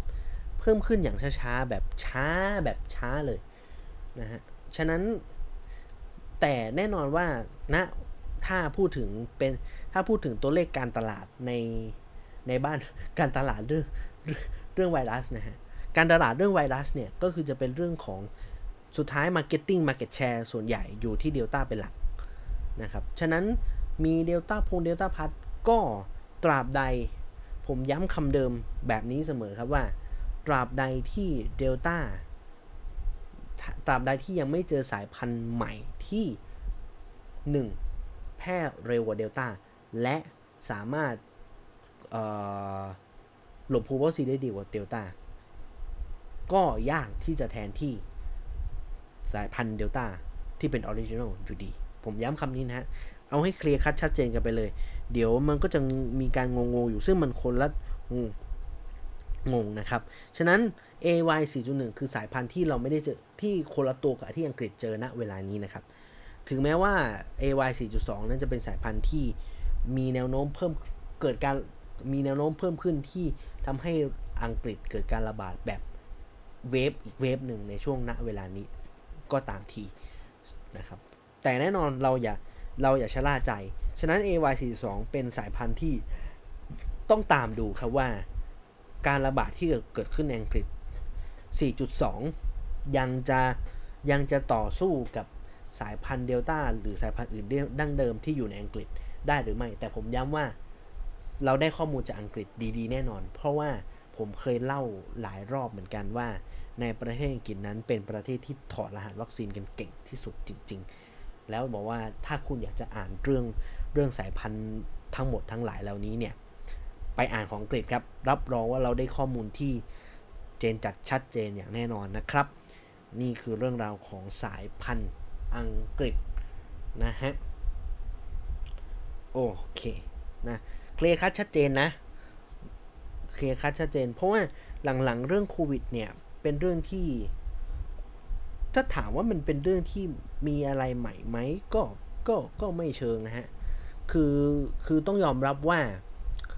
เออณเวลานี้สายพันธุ์การกลายร่างมันกลายร่างมันเยอะแยะมากสิ่งแต่ว่าการกลายร่างที่มันเป็นระดับเมเจอร์ มันเกิดได้ได้น้อยลงเมื่อเทียบกับช่วงประมาณสักปี 2 ปีที่ผ่านมานะครับ คุณอย่าลืมนะฮะ มีนาคมปีที่แล้ว มีนาคมปีที่แล้วเนี่ยนะฮะ มีการระบาดอู่ฮั่นแล้วก็ใช้ระยะเวลากันนานพอสมควร ฉะนั้นนี่นี่เรารู้จักเดลต้ากันมาตั้งแต่แบบที่อินเดียตั้งแต่ต้นปีแล้วนะฮะ นี่จะครบปีปีแล้ว มันยังไม่มีการกลายพันธุ์ที่เป็นหลักเป็นแหล่งเท่าไหร่ ฉะนั้นผมเชื่อว่ามันยังมันยังมีความน่ากังวลใจอยู่พอสมควรแต่ว่าก็อย่ากังวลใจจน ตนวิตกกังวลนี่ผมก็ย้ำกับคุณผู้ฟังอยู่หลายรอบเหมือนกันเรื่องแบบนี้นะครับ โอเค คราวนี้จริง ๆ EP เนี้ยผมพยายามจะหาเพื่อนสักคนสักคนสองคนที่อยู่เชียงใหม่ มาแบบสัมภาษณ์นะฮะสัมภาษณ์ว่าเรื่องของสถานการณ์โควิดในประเทศไทยเอ้ยในในที่เชียงใหม่เป็นอย่างไรบ้างนะฮะก็คือมัน คือเหมือนเรามีผู้สื่อข่าวอยู่ข้างนอกนะฮะแต่ว่าผมยังหาเพื่อนสัมภาษณ์ไม่ได้ แต่ว่าคือมันต้องทันยินยอมจากชาวบ้านเขาก่อน เดี๋ยวเดี๋ยวผมเขาเก็บไว้นะฮะคือถ้ามีโอกาส ผมคิดไว้แล้ว แต่ว่าผมอยากจะถามเอ่อถ้าใครอยู่เชียงใหม่นะฮะแล้วอยากสกิดสกิดอยากคุยกับผมบอกได้นะฮะผมจะผมจะเอ่อเขาเรียกไงวะยอมให้สัมภาษณ์นี่ เพราะว่าจริง ๆ มันยังมีบางอย่าง คือจริง ๆ ผมถามจากพ่อแม่แต่แต่แม่ผมไม่ค่อยได้ออกบ้าน ฉะนั้นแม่ผมจะจะจะมองมโนมโนทัศน์ไม่ได้ แต่ว่าคือถ้ามันจะถามมันต้องถามคนที่อยู่เชียงใหม่เป็นจริงๆจังนะฮะว่าสถานการณ์เป็นอย่างไร แต่เท่าที่ทราบเท่าที่ทราบนะค่อนข้างน่าเป็นห่วงพอสมควรเอ่อสัปดาห์วันศุกร์ที่ผ่านมานะครับ สัปดาห์วันศุกร์ที่ผ่านมาเนี่ยเออมีการรายงานบอกว่าเตียเตียงใน ในจังหวัดเชียงใหม่ที่เป็น ICU เนี่ยเต็มทุกอัดเต็มทุกพื้นที่เขาเรียกไงเต็มอัตราแล้วคือ 100%แล้วสถานการณ์นี้เนี่ยมันเคยเกิดขึ้นที่กรุงเทพมหานครเมื่อประมาณสักเดือน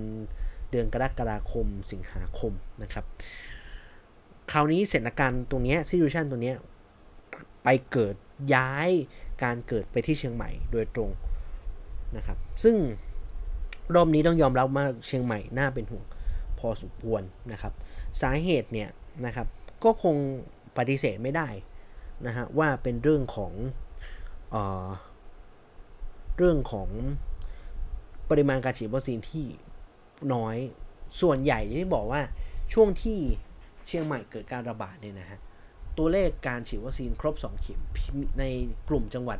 โดยเฉพาะจังหวัดเชียงใหม่เนี่ยมีเกิดขึ้นเพียงแค่ 30%เปอร์เซ็นต์เปอร์เซ็นต์เท่านั้น30%ของจำนวนประชากร ทั้งจังหวัดนะฮะ ซึ่งตรงนี้มันถือว่าเป็นตัวเลขที่ค่อนข้างน้อยเมื่อเทียบกับกรุงเทพมหานคร ซึ่งมันเห็นเห็นภาพได้ค่อนข้างชัดเจนชัดแจ้งได้มากกว่านะครับนี่นี่นี่เลยเป็นเป็นประเด็นสำคัญที่ทำให้เชียงใหม่นั้น เกิดการระบาดที่ค่อนข้างที่จะหนักหน่วงพอสมควรในรอบนี้นะครับแล้วหลายหลายคนติดโควิดในบ้านมากขึ้นในครอบครัวมากขึ้น คือหลายคนบอกสเกลเอ้ยตอนเชียงใหม่เคยเจอเว็บสองรอบหนึ่งช่วงประมาณสัก เมษายนนะครับ ซึ่งแต่ตอนเมษายนมันต่างที่ว่าส่วนใหญ่เกิดในพื้นที่จำกัด เช่นอยู่ในวงวงอำเภอเมืองอะไรเงี้ยไม่ได้ไม่ได้ระบาดไปในพื้นที่ชุมชน แต่ว่ารอบนี้เชียงใหม่มันหนักเพราะว่าตัวของตัวของเชื้อเนี่ยมันกระจายไปทุก ๆพื้นที่ในจังหวัดเชียงใหม่แทบจะบอกว่าอำเภอรอบนอกอำเภอข้างๆอำเภอเมืองอะไรเงี้ยมีมากขึ้นโดยเฉพาะการกระจายสู่ในครอบครัว ก็เจอกันเยอะเหมือนกัน นะครับ ฉะนั้นเดี๋ยวถ้ามีเวลานะ เดี๋ยวถ้าถ้ามีโอกาสเราจะได้สัมภาษณ์นะฮะหาแขกรับเชิญที่รู้จักกันมาคุยกันเรื่องนี้นะครับว่าสถานการณ์ที่เชียงใหม่ที่ผ่านมาเชียงนี้เป็นอย่างไรนะฮะเดี๋ยวผมขอแบบเก็บการบ้านไว้ก่อนนะฮะถ้ามันถ้าถ้ามันไม่ไม่ตกเทรนเสียก่อนนะนะฮะจริงๆผมอยากหาแขกรับเชิญแหละแต่ผมไม่แน่ใจว่า ผมมีเพื่อนที่เป็นพยาบาลอยู่แต่ว่า ผมไม่ผมไม่แน่ใจว่าเขาจะมาสะดวกสะดิสะดวกใจจะคุยหรือเปล่า แต่ว่าเอาเอาเก็บไว้เป็นการบ้านนี่ เก็บไว้เป็นการบ้านแล้วกันนะฮะฉะนั้นก็รอดูนะครับ แต่ว่าข่าวดีคนเชียงใหม่ก็คือณนะเวลาหลังจากนี้ครับ การฉีดวัคซีนของคนเชียงใหม่ สูตรจะเป็นสูตรเทพใช้ว่าสูตรเทพนะฮะทุกคนบอกสูตรเทพของจริงครับ สูตรเทพของจริงคือสูตรแอสตราเซเนกาไฟเซอร์ครับน่าจะเป็นจังหวัดแรกๆก่อนกรุงเทพนะครับ ที่จะได้ฉีดวัคซีนตัวนี้นะครับ วัคซีนสูตรเทพนะฮะซึ่งเนื่องด้วยมันก็มีแอคเขาเรียกว่าเป็นเป็นเป็นผลข้างเป็นผลเนื่องมาจากเรื่องของการที่เชียงใหม่เกิดการระบาดนั่นแหละฮะ ฉะนั้นสูตรวัคซีนสูตรเทพนั้นมันกลายมาเป็นสูตรที่ถูกใช้ในเชียงใหม่หลาย ตอนนี้หลายคนเชียงใหม่ก็เริ่มแบบลงทะเบียนจนเว็บล่มไปแล้วนะฮะ ได้ยินข่าวมาแบบนี้ ก็ยินดีกับคนเชียงใหม่ด้วยที่ได้วัคซีนสูตรเทพนะฮะ แต่ว่ามันก็มีคำถามเขาเรียกมีคำถามมีความอะไรดีนะ มีมีเขาเรียกมีมีมีข้อสงสัยหรือมีข้อแบบครับแคลงใจบอก แล้วฉันที่ฉีดวัคซีนสูตรไขว้ซิโนแวคแอสตราล่ะเออ อันนี้เป็นเรื่องที่ก็พูดยากครับ คือ คือ คือผมบอกให้เลยว่า มัน มันแล้วแต่เราจะเลือกเลย คือไอคนที่ฉีดผมผมไม่อยากให้แบบว่าทุกคนที่ฉีดวัคซีนไปก่อนหน้า แล้วรู้สึกน้อยเนื้อต่ำใจว่าทำไมคนคนฉีดที่หลังได้ได้ได้ตัวที่ดีกว่า ผมไม่อยากให้มองแบบนั้นนะผมรู้สึกว่าผมไม่อยากให้ให้ให้มองให้มองกับแบบนั้น คือ ผมมองว่าการฉีดวัคซีนเร็วก็เป็นเรื่องที่ดี เพราะว่าอย่างน้อยเนี่ยเรามีภูมิคุ้มกันในตัวจากวัคซีน เวลาที่เราแจ็คพอตในการติดโควิดขึ้นมาเนี่ยนะฮะเราก็จะมีความ ลอดภัยเขาเรียกว่ามีคือง่ายจากหนักให้มันเป็นเบาได้ ฉะนั้นผมก็ยังพูดอยู่เสมอว่าถ้าใครถ้าคุณมีโอกาสได้ฉีดวัคซีนก็ฉีดอย่ารอนะครับ บางทีการรอของดีในประเทศนี้มันนานเกินไปก็เข้าใจ หลายคนบอกฉีดของอยากฉีดของดีไม่อยากจะนู่นนั่น ก็ก็เป็นโดยพินิจของแต่ละคน ซึ่งเราบังคับกันไม่ได้นะครับแต่สุดท้ายผมก็พูดกันในแบบพูดกันในแบบง่ายๆเขาให้แบบเข้าใจเข้าใจก็คือ ถ้ามีโอกาสได้ฉีดก็ ฉีดเถอะฮะอย่าแล้วก็ไม่อยากให้ไปแบบด้อยค่าด้วยแหละ คือไม่อยากไปแบบด้อยด้อยค่าว่าแบบเฮ้ยฉีดก่อนแล้วแบบเออฉีดก่อนแล้วแล้วมีปัญหาแล้วยังไงเดียคือฉีดก่อนแล้ว น้อยเนื้อต่ำใจไม่ใช่คือ ของมันนี่ยังไงต้องบูสครับ คนคนที่ฉีดวัคซีนสูตรเทพในณเวลานี้ ในอนาคตข้างหน้าก็ต้องฉีดบูสเตอร์อยู่ดี มันมันเลี่ยงไม่ได้อยู่แล้วครับ ฉะนั้นผมพูดได้เลยครับว่าสถานการณ์แบบนี้มันก็อยู่กับเราต่อไป แน่นอนนะครับนะฝากไว้นะโอเค วันนี้เรื่องโควิดสั้น ๆ ประมาณนี้ครับ คราวนี้เเราเราปิดเรื่องโควิดละสบายสบายละ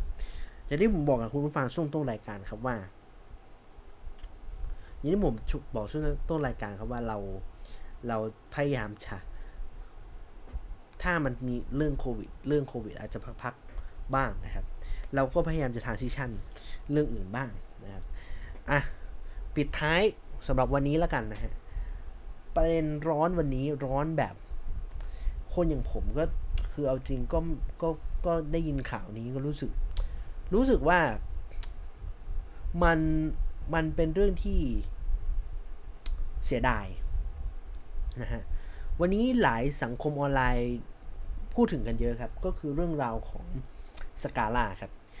สกาล่าเนี่ยเป็นเป็นเป็นคือคือผมเนี่ย คือผมต้องออกตัวว่าผมไม่ใช่คนกรุงเทพโดยโดยโดยตั้งแต่เด็ก ผมเป็นคนเชียงใหม่แบบ แบบแท้ๆสิบอยู่เชียงใหม่มา คือเกิดที่เชียงใหม่ เกิดและโตที่เชียงใหม่นะครับ ผมก็ไม่ค่อยจะจะจะรู้จักซอกซอกทุกมุม หรือว่าการใช้ชีวิตในในในในในในในในแบบคนเมืองแบบแบบแบบเหมือนคนอื่นที่อยู่มานานก็ตามนะครับ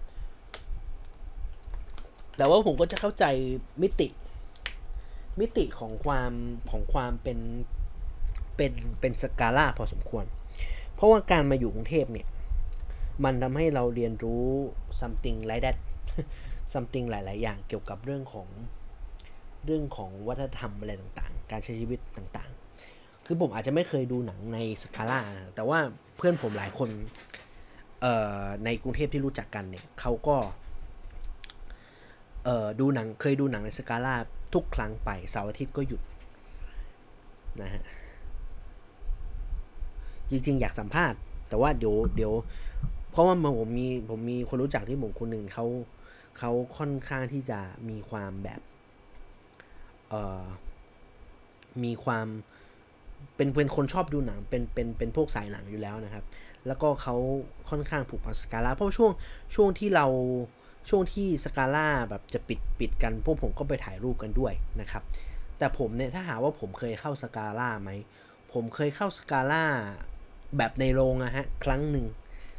แต่ครั้งนั้นไม่ได้ดูหนังนะฮะ มันมีอีเวนต์ครั้งผมจำอีเวนต์ไม่ได้ เป็นอีเวนต์หนึ่งที่ได้ไปนั่งสกาล่า แล้วผมไปนั่งแบบข้างล่างสุดเลย รู้สึกว่าแอร์สกาล่าโคตรเย็น เออ แต่ว่าผมรู้สึกว่ามันเป็นคงเป็นโรงหนังที่มีความคลาสสิก คือเราอาจจะดูว่ามันเก่า มันอาจจะดูแบบดูความไม่เออดูความเออไม่มีความทันสมัย อันนี้อันนี้เราพูดกันแบบอย่างนี้นะ มัน อาจจะด้วยด้วยของว่าโดยรอบๆพื้นที่ของของสยามนะเวลานั้น มันถูกล้อมรอบด้วยเรื่องราวของของเอ่อยังไงเดียมันถูกมันถูกล้อมรอบด้วยสถาปัตยกรรมอื่นๆ สยามพารากอน สยามเซ็นเตอร์ สยามสแควร์อะไรประมาณนี้สยามสแควร์วันเซ็นเตอร์พอยต์อะไรอย่างเงี้ยสกาล่ามันถูกมันถูก disrupt ด้วยด้วยการเปลี่ยนแปลงเหล่านี้ครับ แล้วแล้วเรื่องของด้วยความที่สกาล่าเองเขาไม่ใช่บริษัทเขาไม่ใช่กลุ่มทุนที่ที่เขาเอาเขาเอาเข้าจริงแล้วอะฮะเขาไม่ใช่กลุ่มทุนที่ที่เป็นเหมือนกับ เป็นกลุ่มทุนใหญ่ การต่อสัญญาทุกครั้งมันมักจะมีประเด็นตามมาว่าไม่ มีความยากลำบากในการต่อสัญญา เช่นเขาไม่ยอมต่อสัญญา จนกระทั่งการสกาล่าไม่ถูกต่อสัญญาในที่สุดกับ Apex คนที่เป็นดูแลสัมปทานนะครับ จนเกิดการเปลี่ยนแปลงครั้งใหญ่ อย่าลืมนะฮะว่า Apex ซื้อถูกสัมปทานในกับสถาสถาบันทรัพย์สินของจุฬา ซึ่งตรงเนี้ยอันเนี้ยผมจะเก็บเล่าหลายทีแล้ว แต่ว่าผมผมพูดในรวมๆแบบนี้แล้วกันนะฮะ แต่ผมเชื่อว่าเรื่องที่ไปที่มา มันมีเยอะพอสมควรแหละ แล้วก็ ผมรู้สึกเสียดายที่ที่มันมันมันเกิดเกิดเกิดเกิดเรื่องราวแบบนี้ขึ้น ผมถ่ายสกาล่ามาเนี่ยนะฮะคือผมเก็บทุกมุมเลย ซึ่งมันกลายว่ารูปที่ผมเก็บมาณวันนั้นนะฮะมันเป็นรูปภาพสุดท้าย ที่วันนี้เนี่ย ถ้าเราอยากจะกลับไปถ่าย สกาล่าอีกครั้งหนึ่งณเวลานั้นมันไม่เหลือให้คุณอยู่แล้วครับ แล้ววันนี้ผมเห็นรูปภาพที่เดอะสแตนดาร์ดเขาลง วันที่รื้อจนเปิดเปิดเปิดเปิดข้างบนแล้วฮะเหลือแต่ซากที่เป็นแบบตรงนี้แล้วเนี่ย มันรู้สึกถึงความที่ว่ามันการเปลี่ยนแปลงมันเกิดขึ้น แต่ว่าทำไมเราถึง ไม่รู้สึกถึงความ คือคือมันมีการประเด็นประเด็นเปรียบเทียบแบบนี้นะครับว่า ทำไมเรื่องแบกเสลี่ยงหรือแบกอะไรอย่างเงี้ยทำไมรู้สึกว่าคนในประเทศนี้ให้ความสำคัญ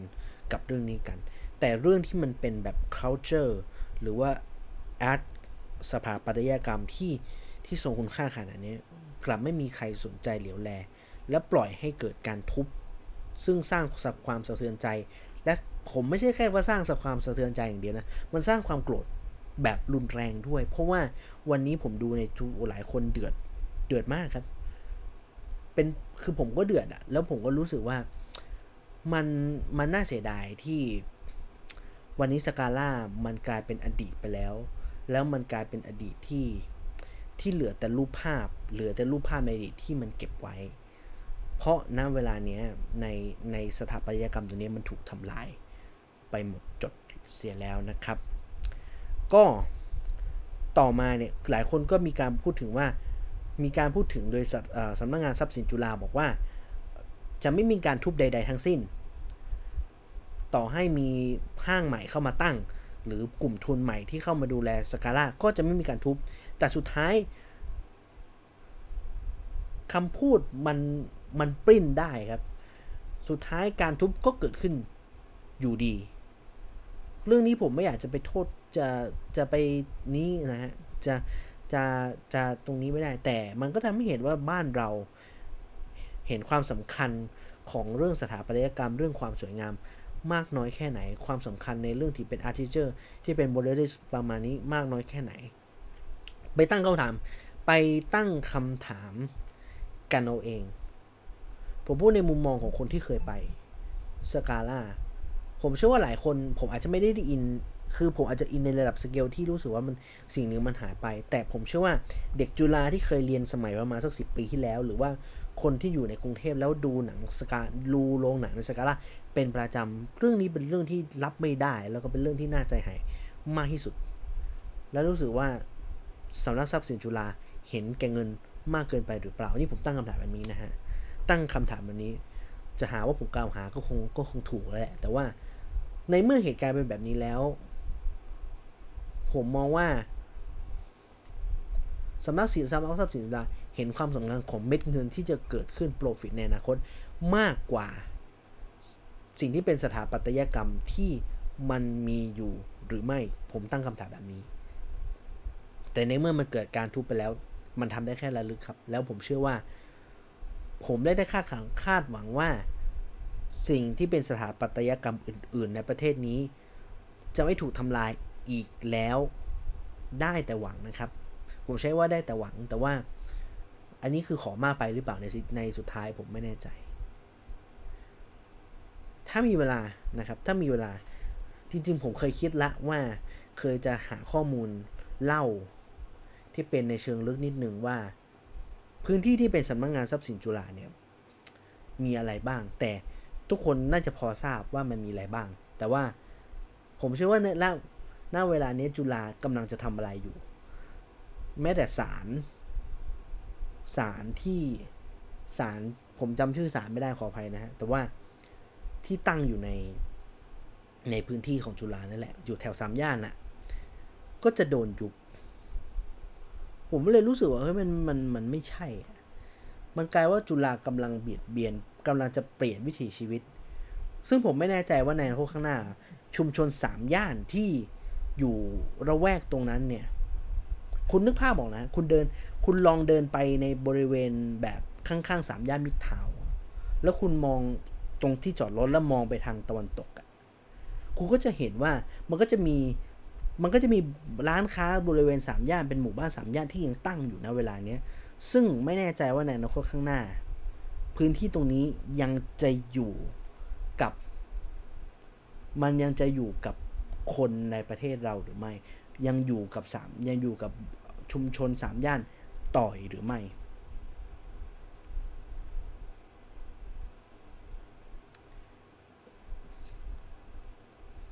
นี่คือสิ่งที่จุฬากำลังทำลายพื้นที่ชุมชนทำเห็นโปรฟิตเห็นกำไรที่เกิดจากการใช้พื้นที่ตรงนี้ แต่เขาเลือกที่จะทำ เลือกที่จะสร้างโปรฟิตตรงนั้น โดยที่ใช้การโดยที่ทำลาย culture ของวิถีชีวิตผู้คนณตรงนั้น จนแทบจะไม่เหลือเลย เป็นเรื่องที่น่าเศร้าใจครับสำหรับสำหรับตรงนี้ว่ามันก็มีการพูดกันว่าเสาหลักแห่งเข็มจีนกำลังจะทำอะไรอยู่ ผมตั้งคำถามนี้ ผมไม่ได้เป็นศิษย์เจ้าจุฬานะฮะบอกแบบนี้ว่า แต่เรื่องนี้ ไม่ว่าคุณจะจบมหาวิทยาลัยไหน หรือว่ายังไง แต่ถ้าคุณเคยใช้สกาล่าหรือว่าคุณแบบเอเวอร์จริงๆเบลกับเรื่องนี้มันเป็นเรื่องที่ยอมไม่ได้นะฮะ เป็นเรื่องที่ยากที่ยอมรับได้ ผมใช้คำนี้แล้วกัน ผมเชื่อว่าเรื่องนี้ควรตั้งคำถามมากกว่าเรื่องเรื่องการแบกเสลียงอะไรก็ว่ากันไปเถอะ นี่คือสิ่งที่มันควรจะห่วงแหนมาก มากกว่าเรื่องนี้หรือเปล่า ผมตั้งคำถามแบบนี้นะครับ ผมตั้งคำถามแบบนี้ รายการจะโดนขะเออ คุณผู้ฟังครับ มันเป็นเรื่องที่ที่ที่ที่ผมก็บอกว่าพูดแล้วมันก็ขึ้น แต่ว่านั่นแหละครับ สิ่งที่ตรงนั้นมันเกิดขึ้นแล้วก็ก็เป็นเป็นเราคือมันทุบไปแล้วมันสร้างใหม่ก็ทำไม่ได้ครับเพราะว่า เพราะว่า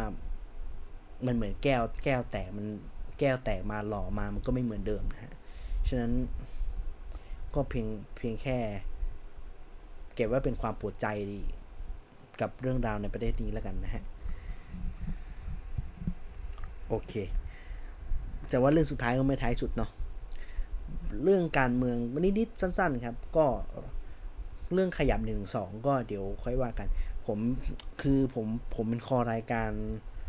เอ่อ power the game อะเขาไม่ได้อัพ EP มาสองสองวิกแล้วอะ เออ ผมอยากรู้เบื้องลึกเพราะว่าสัปดาห์ที่แล้วมันมีเรื่องราวของแบบเรื่องการลานจะเอาคุณธรรมนัฐพมเผ่าหนึ่งร้อยเอกธรรมนัฐพมเผ่าองค์ลงจากตำแหน่ง อยากฟังเหลือเกินนะฮะ ก็แต่ถ้าคือมันต้องฟังจากเบื้องลึกแหละ คือของแบบนี้มันจะฟังจากผม มันก็ไม่นี่เพราะผมไม่ได้คอการเมืองนะฮะ ไม่ได้ไม่ได้เป็นคนละคอการเมืองที่ลึกขนาดนั้น อืม แต่ว่าก็ไว้ถ้ามีอะไรเดี๋ยวค่อยมาสรุปกันแล้วกันนะฮะ โอเค วันนี้ก็ขอบคุณสำหรับการติดตามนะครับ วันนี้ถือว่า วันนี้มาด้วยพลังเต็มเปี่ยมมากเลย รู้สึกว่าวันนี้เออผมต้องบอกกับคุณผู้ฟังว่า ที่ไม่มาเป็นเวลาเนี่ยเพราะว่าเราจะต้องการให้ การจัดรายการผมมันค่อนข้างสมูทกว่าเดิม เพราะว่า